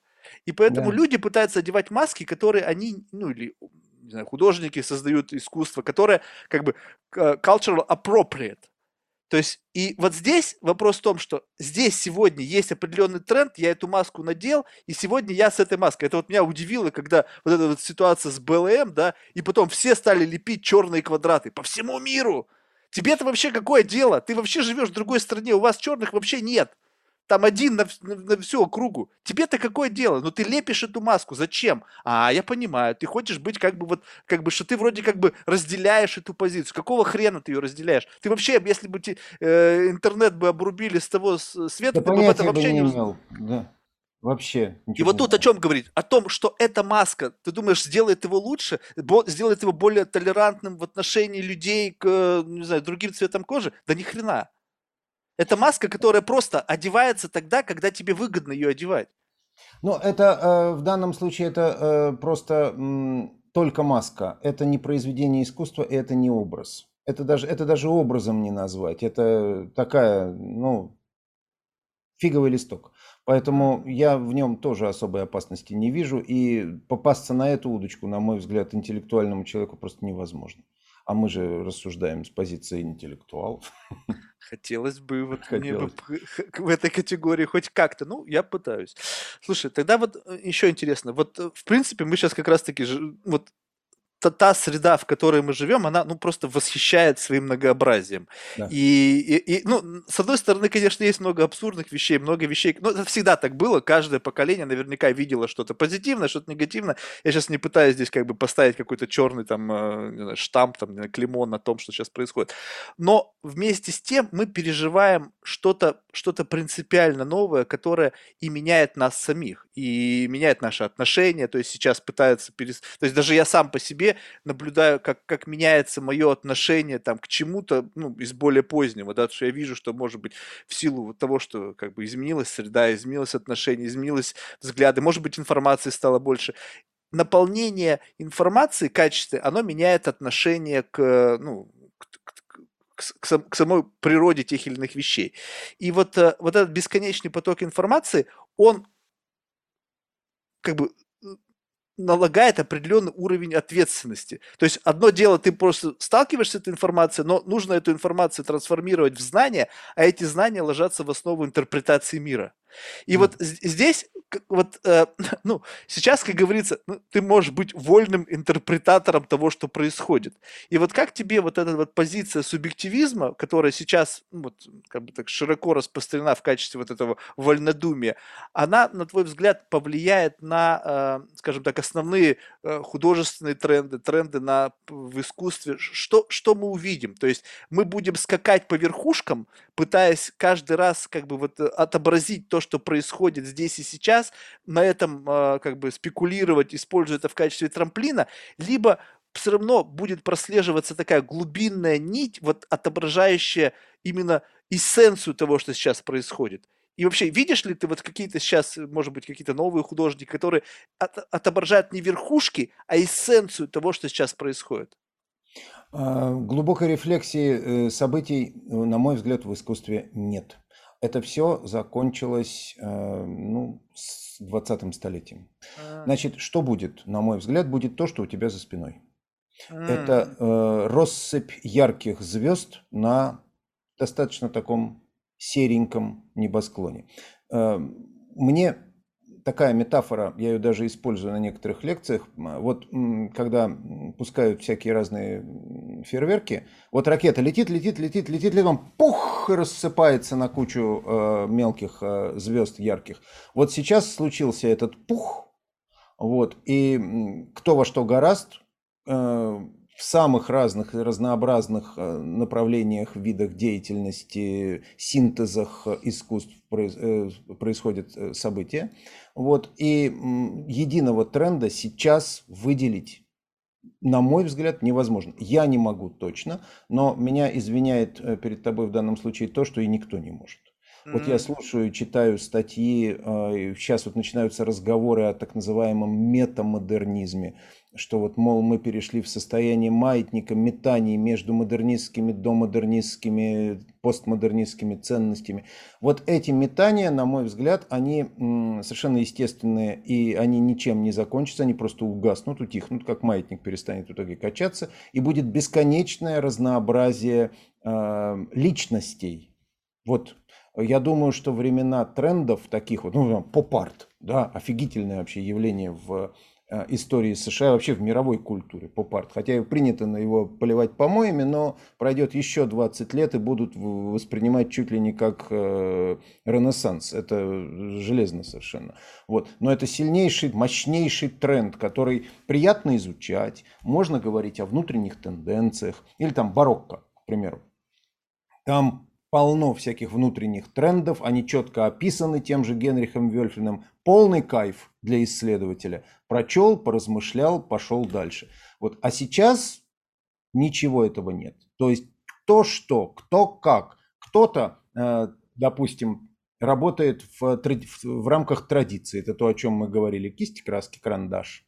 Пожалуйста, нам ну, просто так хочется. Не потому он там протестует против э, нейронных сетей. Нет, он ими благополучно пользуется для совершенно других задач. И ничего он против не имеет. Сегодня он пользуется э, кистями, красками, завтра он будет использовать в качестве соавтора нейронную сеть, потом откажется, потом снова вернется, что угодно много.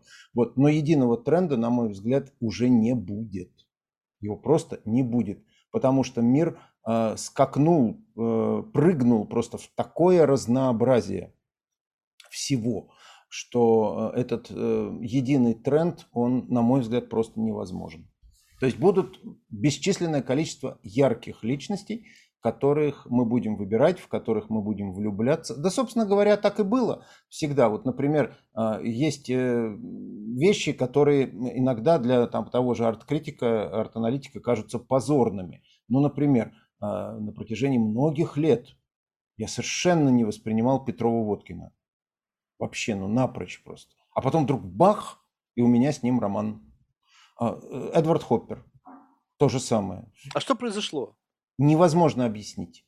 Не могу. Это качественный скачок. Что-то вот, какие-то чакры открываются, и ты начинаешь... Эта личность становится тебе интересной. Личность, которую я постигаю через его творческий метод. А другого пути-то у меня нет. Вот. То, что он помер, ну, это, конечно, досадно, но в конечном счете не важно, потому что если мы возьмем вот эту э, формулу 19 века, человек есть то, что он делает, вот, ну, в общем, я же беру его дела и знакомлюсь с ним как с личностью. Правда, сегодня немножечко один очень умный человек, э, мне в автомобиле мы ехали, это по большому счету мой шеф, вот, эм, такой неформальный, он эм, работодатель мой. Он мне сказал, ну, я как раз разглагольствовал по поводу того, что э, человек есть то, что он делает. Он сказал, ну не совсем. Вот сейчас это то, что э, человек есть то, что он продает. Но продает он тот интеллектуальный продукт, который он сделал. Вот, то есть это немножко меняется окраска, но такова э, реальность сегодняшняя. Вот, и вот эти личности, они как раз предлагают невероятный выбор интеллектуальный, эмоциональный, нравственный выбор, и мы, будем, мы выбирать будем, э, причем независимо от расстояния, независимо от того, кто где на каком континенте, знакомиться, влюбляться, сходиться, расходиться, постигать друг друга. Вот. Э, в конечном счете тот же секс – это же процесс познания одного человека другим человеком, познание одной души другой души. Слушай, а какой вот, на твой взгляд, вот необходимый набор инструментов для того, чтобы... Ну, то есть я поясню. То есть можно вообще не иметь ничего и быть просто невежественным, и, либо просто быть настолько тонкой натурой, что пытаться как бы вот видеть все, что там есть, абсолютно не критично, пытаться как бы проникнуться эмоционально. Ну, таких людей, наверное, не так много. Но в целом, вот учитывая то, что ты сейчас описал, что мир будет безумно разнообразен, то есть будут яркие личности, не будет каких-то таких э, базовых трендов, будет множество трендов, которые будут аффилированы к тем или иным лицам, будут их последователи, ну, в общем-то, плюс-минус как-то да. вот так. Но каков, на твой взгляд, должен быть набор такой, скажем так, джентльменский набор, самый базовый набор инструментов для того, чтобы по крайней мере, хоть как-то понимать, что из себя представляет там искусство, уметь более-менее правильно видеть изобразительное искусство, кинематограф, вот какой-то набор инструментов, которые позволят тебе, по крайней мере, ну, увидеть базовые, не какие-то там слои там уже очень глубокие, но, по крайней мере, быть максимально в фокусе на то, что ты с, э, с тем произведением искусства, на которое ты смотришь. Вот мне видится, что э, не инструменты здесь нужны, потому что, как я купил скальпель, я теперь хирург. Э, значит, э, да, э, мне кажется, э, здесь нужна базовая установка. А базовая установка заключается в следующем. Э, она, вот в данном случае мне сложно говорить э, о цивилизованном мире, о Европе, об Америке, а, я могу сказать только о России в данном случае. У русского человека, а, ну, у русского интеллигента, у русского интеллектуала, у него есть такая установка, что если он познакомился с каким-то произведением, был на какой-то выставке а, или посмотрел какой-то новый фильм, то он в обязательном порядке должен потом на следующий день у доски пересказать словами то, что он видел и как он это понял. Вот если ставить перед собой такую задачу, это провал полный. То есть это э, человек от искусства в итоге просто отвернется, потому что всякий раз, когда он будет пытаться это сделать, у него ничего не выйдет. Потому что вообще что такое искусство? Это разговор человека с человеком на языке художественных образов. Ну, раньше это было еще разговор с богами, сейчас это человека с человеком на языке художественных образов. Когда слова бессильны, вот э, разговор на языке художественных образов ведется тогда, когда слов нет. Но есть э, э, а, смыслы, есть. И эти смыслы нужно выразить, эти смыслы нужно оттранслировать. Никакого другого пути, как только через язык э, художественных образов, не существует. Нафига пытаться это все перевести на язык слов? Это невозможно. Значит, ты обречен на неудачу. Раз ты обречен на неудачу, первая неудача, вторая неудача, третья неудача, в итоге ты плюнешь, потому что почему ты должен испытывать отрицательные эмоции? У тебя закрепляется устойчивая связь. Раз искусство, значит пересказать я это не могу, отчитаться перед папой, мамой, э, сестрой, братом, мужем, женой, соседями по квартире я не могу, значит я идиот, нафига мне эти отрицательные эмоции? Значит, первое, что нужно сделать, это то, эм, к чему э, очень четко призвал э, сравнительно недавно мой любимый Дэвид Линч. Он написал такую книжку, она называется «Поймать большую рыбу». Вот, э, замечательная совершенно книжка и очень короткая, ну такая по-американски короткая, по-американски толковая. Вот он там говорит, ребята, перестаньте заниматься этой херней, значит, произведение искусства существует просто для того, чтобы ты его съел. И все. И не надо никакого попытаться что-либо понимать, то есть транслировать и превращать в слова. Вот, если эту установку принять, э, это первая. Вторая установка. Э, вот какое-то произведение, ладно, я не говорю там, не понял, не смог пересказать. Это, это вообще не требуется. Все, забыли об этом, нет его. Но какое-то произведение, которое э, ну, не оставило ну, у тебя в душе никакого следа. Ну, ну вот я посмотрел, я, у меня правильная установка. Я воспринимаю открытой душой. Я не пытаюсь ничего расшифровывать. Вот, никаких метафор не пытаюсь расшифровывать, никаких тайных символов не пытаюсь. Вот просто вот смотрю и либо воспринимаю, либо нет. Но вот не воспринимаю я это произведение. Это грустно, конечно, потому что это, это личность, которая создала это произведение, мне неинтересно. Такое бывает сколь угодно много. Я уже привел в пример Петрова Водкина. Он мне был неинтересен много лет к ряду. Тот же Борис Григорьев мне был неинтересен. Эдвард Хоппер мне был неинтересен. Вот. А потом вдруг раз, и вот что-то что изменилось, и я просто балдею и от этих людей, и от их, и от их произведений. Ну вот не втыкает. И использую термин э, спортивный, да, вот, ну вот не производит впечатление. Значит, в этом случае вторая установка.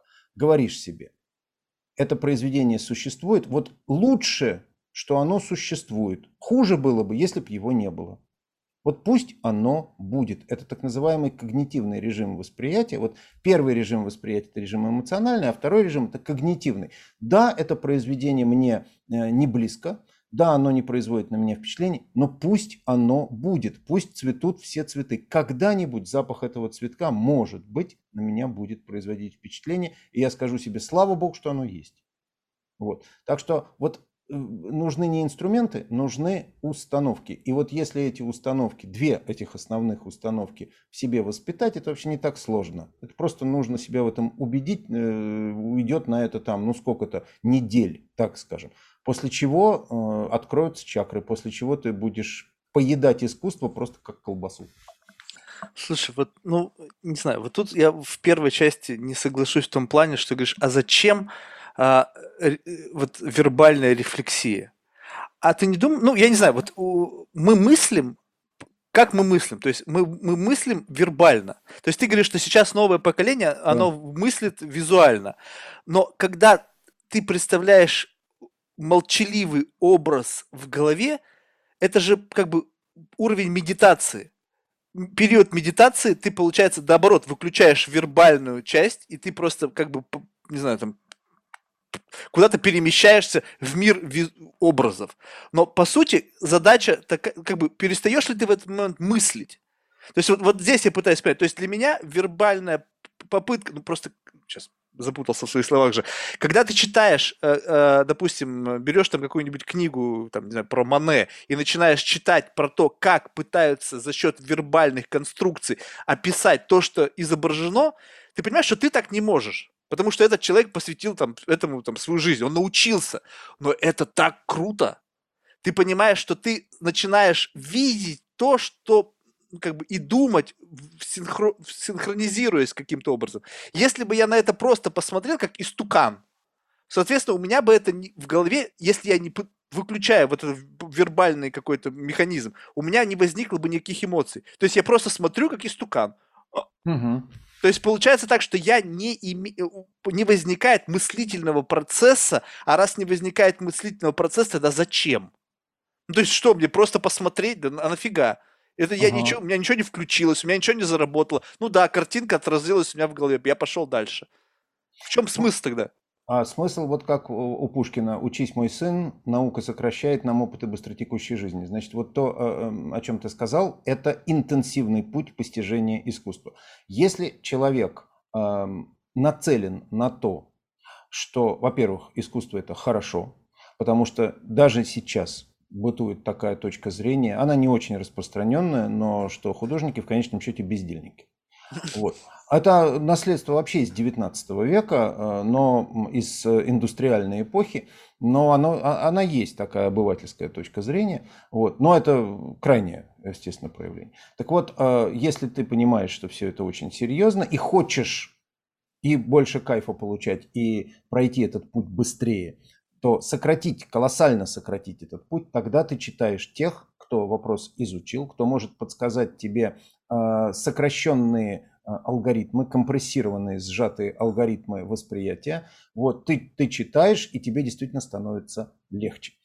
По этому пути идут далеко не все. Вообще это на самом деле путь интеллектуалов. Вот. А, и этот путь, он не то чтобы, я не скажу, знаете, так снобистски, что ох, не всем он уготован. Не, ну просто не все его выбирают. Вот. Но те, кто выбрал, это их путь, это, они молодцы в этом отношении, они просто в больше смогут э, получить удовольствие от жизни в конечном счете, потому что концентрация произведений, которые они воспринимают, окажется выше. Но есть путь интуитов, есть путь экстенсивный. И есть люди, которые, мои, кстати говоря, близкие друзья в Нью-Йорке, которые живут уже в Штатах 40 лет. Это вот они, у них я как раз всегда беру карточку для э, Metropolitan Museum. Вот они ничего не читают. Но они постоянно ходят, постоянно ездят. Они объездили всю Америку. В Америке, на минуточку, 25 тысяч музеев. Вот. Поэтому я не знаю, посетили ли они все 25 тысяч, но то, что больше половины, вне всякого сомнения – они берут экстенсивно, это требует большего времени, это... Не, но они все равно вербальный контекст есть. Там есть э, люди, которые говорят, они мыслят на эту тему. То есть ну, этот процесс да. запущен, понимаешь? То есть здесь нельзя, а, если они настолько поглощены этим процессом, они, безусловно, и, и как бы академическую часть тоже поглощают, не только визуальную. Да, конечно, но я четко знаю, что вот у этих людей, это уже очень пожилые люди, но тем не менее с ясным абсолютно умом, потому что я твердо убежден в том, э, что потому с ясным умом, что они взаимодействуют с искусством, семейная пара, вот, и они, э, я вижу в них прежде всего вот работу этих двух установок, о которых я сказал. Вот в них она, они точно есть. То есть э, даже оказавшись на какой-нибудь ну, самой заурядной, дешевой, паршивой выставке в каком-нибудь бизнес-центре просто случайно проходили мимо или в фойе какой-нибудь гостиницы, все равно изначальная установка воспринимать чистым сердцем, сказав себе, что пусть это будет, хуже было бы, если бы этого не было. И дальше уже вот эти все м, связи, они объединяются, и э, человек воспринимает, но при этом, э, как мне представляется, вот это чтение, оно дает плоды большие, серьезные, Э, когда ты прицельно изучаешь какую-то конкретную личность. Вот заинтересовал тебя Мунк, к примеру, вот один из моих любимых художников Мунк. Я читаю, допустим, его биографов, там того же Атли Несса, я читаю о Мунке, все разбираю, как что. Мне это помогает быстрее э, воспринимать эту личность и ее творчество и получать больше кайфа от этой личности. Этой вот. Но это такие хирургические, точечные такие акции.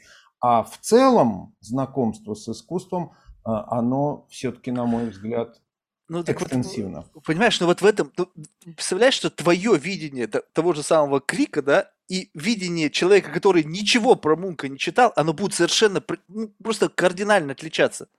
То есть, если Но... говорить о визуальном образе, да, вы будете видеть, грубо говоря, одно и то же. Но когда этот образ проникает в сознание через вот эти вот сенсоры, да, то в твоей голове будут возникать дополнительный набор э, образов, э, смыслов и так далее, который наполнит эту картину. Для другого человека это будет просто картина, она необычна, она ну, как-то там завораживает, она пугает, кому что.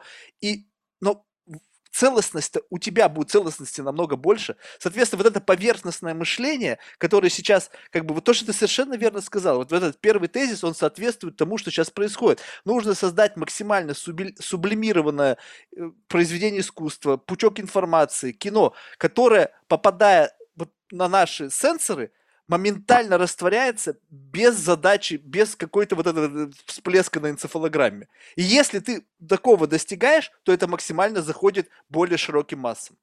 То есть вот максимально такая вот легкая, практически вот как бы вот сублимированная такая манная каша для мозгов, которая ну, максимально заходит всем.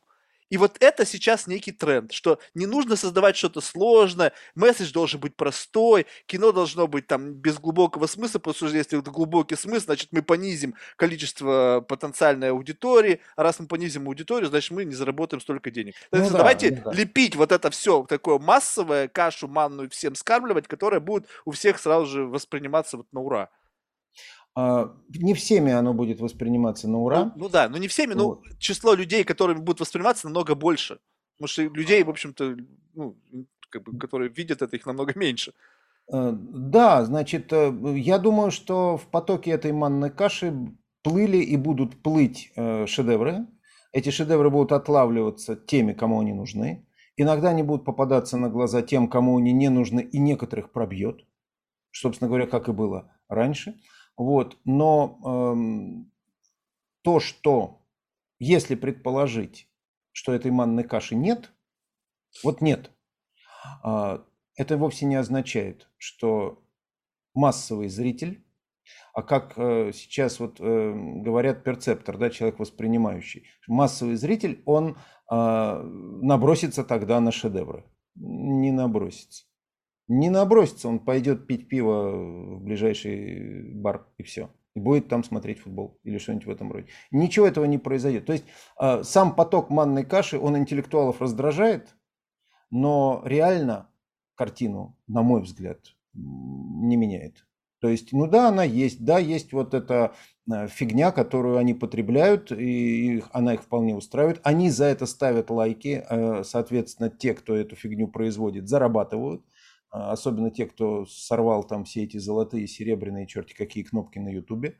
Вот это все а, приносит определенный доход. Некоторых YouTube вообще в чистом виде кормит. Вот это я все очень, очень хорошо знаю. А, вот это вызывает у многих зависть, потому что Например, ты создаешь какой-нибудь видеопродукт, ты снимаешь какой-нибудь образовательный ролик, э, который стоил тебе неимоверных усилий, ты там ездил, собирал материал людей, проводил интервью, а потом все это монтировал, делал, сделал, хорошо получилось. 500 просмотров. А какое-нибудь дерьмо какое-нибудь. Какое-нибудь дерьмо полное совершенно. То есть, ну, ну, ну просто был какой-то парень, я, значит, он развлекался тем, что он э, подкидывал в воздух чупа-чупс, и задача была поймать ртом. И вот ему это, в итоге ему это удалось. Вот он все-таки поймал, значит, там 10 миллионов просмотров. Ну и думаешь, боже мой, куда мир катится. Тогда вопрос, Ну, что ничего. такое шедевр? Шедевр – это то, что воспринимается огромной аудиторией как нечто классное, либо шедевр – это то, что воспринимается профессиональной, интеллектуальной аудиторией как классное. Ну, вообще, по определению, шедевр – это твое лучшее произведение. Покажи мне свой шедевр, покажи мне свое лучшее произведение. Нет, не для меня, а для окружающих. Что Для окружающих, э, да, значит, что для, для окружающих шедевр – это то, что вызывает максимальный отклик, Значит, душевный чупа-чупс. отклик. Ну, чупа-чупс, э, вообще, на самом деле, чупа-чупс, вообще-то, это Сальвадор Дали. Это же логотип Сальвадора Дали, там какой талант-то в этом заключен. Когда я смотрю на Чупа-Чупс, и на, на вот эту надпись Чупа-Чупс, я думаю, елки-палки, вот, вот, вот дано же человеку до такой степени попасть в точку. Вот как он мог. Это, но это отдельный, так сказать, разговор. Ясно, что никто, покупая Чупа-Чупс, об этом в большинстве случаев не думает. Вот. Эмоцион... Душевный отклик м, имеется в виду, душевный отклик – ориентированный, я сейчас поясню свою мысль, ориентированный на катарсис, то есть ориентированный на ам, искренние а, и чистые чувства. Он может не достигать этих искренних чувств, он может не достигать этого катарсиса. Катарсис вообще это высшее, так сказать, проявление а, человеческого духа. Это далеко не всегда достижимо. И у, там, у Аристотеля целая концепция катарсиса, у Тарковского целая концепция. Вот, это все довольно большой серьезный разговор, но не сейчас, разумеется, не в рамках эт- этого формата. И, но то, что а, воздействие вот в том направлении, и вот чем сильнее произведение воздействует вот в том направлении, вот чем сильнее чувство доброй лирой пробуждает, вот тем а, ближе оно к понятию шедевр. Где Рубикон, где порог? Вот мы говорим, вот за этим порогом это шедевр. А, Я ответить на этот вопрос, разумеется, не могу, но ам, я наблюдал, ну уж за такой дремучей публикой, но когда шедевр, а, то и, и дремучая публика реагирует. Ну, все реагируют. в той или Блин, иной ты знаешь, степени. просто когда дремучая публика реагирует на тот же самый шедевр, на который реагирует, э, грубо говоря, об- высокоинтеллектуальная или образованная публика, это означает просто, что это общепризнанный тренд, и даже будучи дремучим, ты вынужден его признавать. Не потому, что ты с этим согласен, а потому, что ты просто можешь попасть в очень серьезную опалу, и в которой ты даже вот это мое мнение не прокатит. Потому что, знаешь, может прокатывать это мое мнение по, по очень многим категориям, но есть вещи, которые вот, ну, не прокатывают даже при таком подходе. Ну, Есть допустим, такое, конечно. Такое есть, но оно не является определяющим. Тогда Вот смотри, это тогда да. получается, вот исходя из вот то- того примера, который ты сейчас озвучил, что вот ты потратил огромное количество усилий, да, там, сделал какой-то сюжет, там, он внес себе смысл, он внес себе как бы знания, которые могли бы воспринять там много людей, и они бы стали от этого лучше, там, не знаю, там, образованнее и так далее. И вот, пожалуйста, чупа-чупс. И вот с точки зрения прагматичной модели мира, ты понимаешь, что, блин, я бы, наверное, если бы пошел путем чупа-чупса вот этого подбрасывания, то, опять же, уч- у- у- у- учитывая весь твой потенциал, набор знаний, опыта, ты бы мог что-то такое придумать, но вот такого вот уровня манной каши, чтобы имело 20 миллионов просмотров. И многие люди поддаются этому, они идут путем создания вот этого как бы вот бросового продукта, потому что понимаешь, что это деньги. И это как бы, ну, деньги в нашем мире, они, ну, не последние, ради чего мы живем, потому что все вокруг этого. То есть мы находимся заложником вот этой системы, в которой деньги являются фактором, который, ну, определяет качество твоей жизни.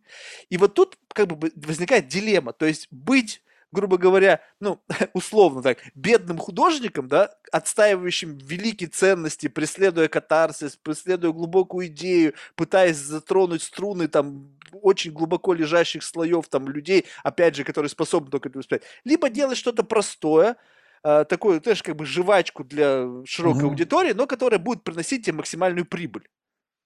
И, и вот тут как бы вот что должно произойти? То есть вот на твой взгляд, э, то есть, ну понятно, что здесь это вопрос выбора каждого человека, как, каким хочешь путем таким идти. Но вот не кажется ли тебе, что тот способ создания вот этой манной каши, жвачки для мозгов, он в настоящее время кажется более востребованным, а раз он кажется более востребованным, то произ, будет происходить некий как бы дисбаланс. Ну, может быть, он всегда вообще существовал. А, спрос на э, помазуху, он был всегда. Да, то есть это... У нас сейчас э, некоторое смятение чувств из-за невероятной доступности, из-за э, массовости, потому что каждый без исключения, от мала до велика, возлегает на диван вот с этой игрушкой, которая, между прочим, просто неотъемлемый атрибут нашей жизни. Это не только игрушка, и не столько игрушка. А, я один раз, извини, что отвлекаюсь, просто посчитал. А, он окупает себя там вот так, если ты работаешь. Вот. Угу. Значит, это все э, наша, наша реальность. Вот эта доступность, эта массовость, она шокирует она шокирует даже нас. Вот э, поколение Z, э, все, для них это норма. Это норма жизни, все, это, это их абсолютно не шокирует. Вот, это первое. Второе, э, значит, всегда будут личности, которые выберут второе, то есть манную кашу, и будут на этом зарабатывать. Это может вызывать сожаление, это может вызывать даже презрение, что вы зарабатываете, значит, подмахивая толпе. Вот. Это сколь угодно э, таких может прозвучать разговоров, но всегда будут, неизбежно будут люди, которые пойдут по линии наибольшего сопротивления, всегда будут Ван Гоги, они будут спиваться, они будут стреляться, вешаться, колоться, все что угодно. Но среди них будут те, кто будет создавать шедевры, неизбежно так устроен э, человек.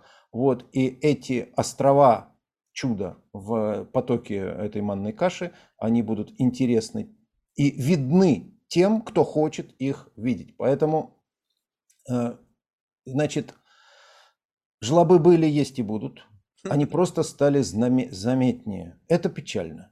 Вот. Это, это, это расстраивает. И, например, э, я э, на самом деле вот сейчас нахожусь в весьма дурном расположении духа, потому что э, вот то, что происходит в России с прививочной кампанией, вот этот провал, абсолютный провал, этот идиотизм населения, полный идиотизм, он меня, мягко говоря, огорчает. Он на виду.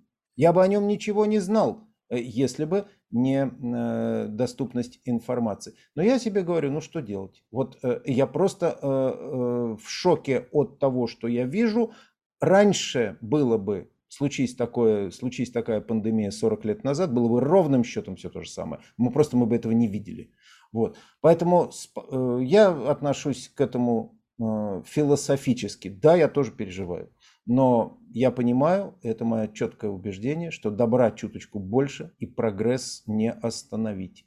Поэтому э, в потоке вот того дерьма, которое сейчас из Ютуба того же не извергается просто не агарой на, на, на, на наши головы, среди этого всего по количеству и по качеству прекрасных блестящих произведений ничуть не меньше. Просто поток дерьма, он, он сильно воняет, вот как у, в парфюмерии. Да? Он сильно воняет, но нам остается только адаптироваться, отделять вилки от бутылок. А это не значит, что Джаконт будет меньше. Это не значит, что будет меньше Фаустов и прочих великих произведений. Алексей, слушай, ну лучшей концовки не придумаешь. Реально, благодарен тебе, было очень Взаимно интересно. очень интересно, да. Спасибо.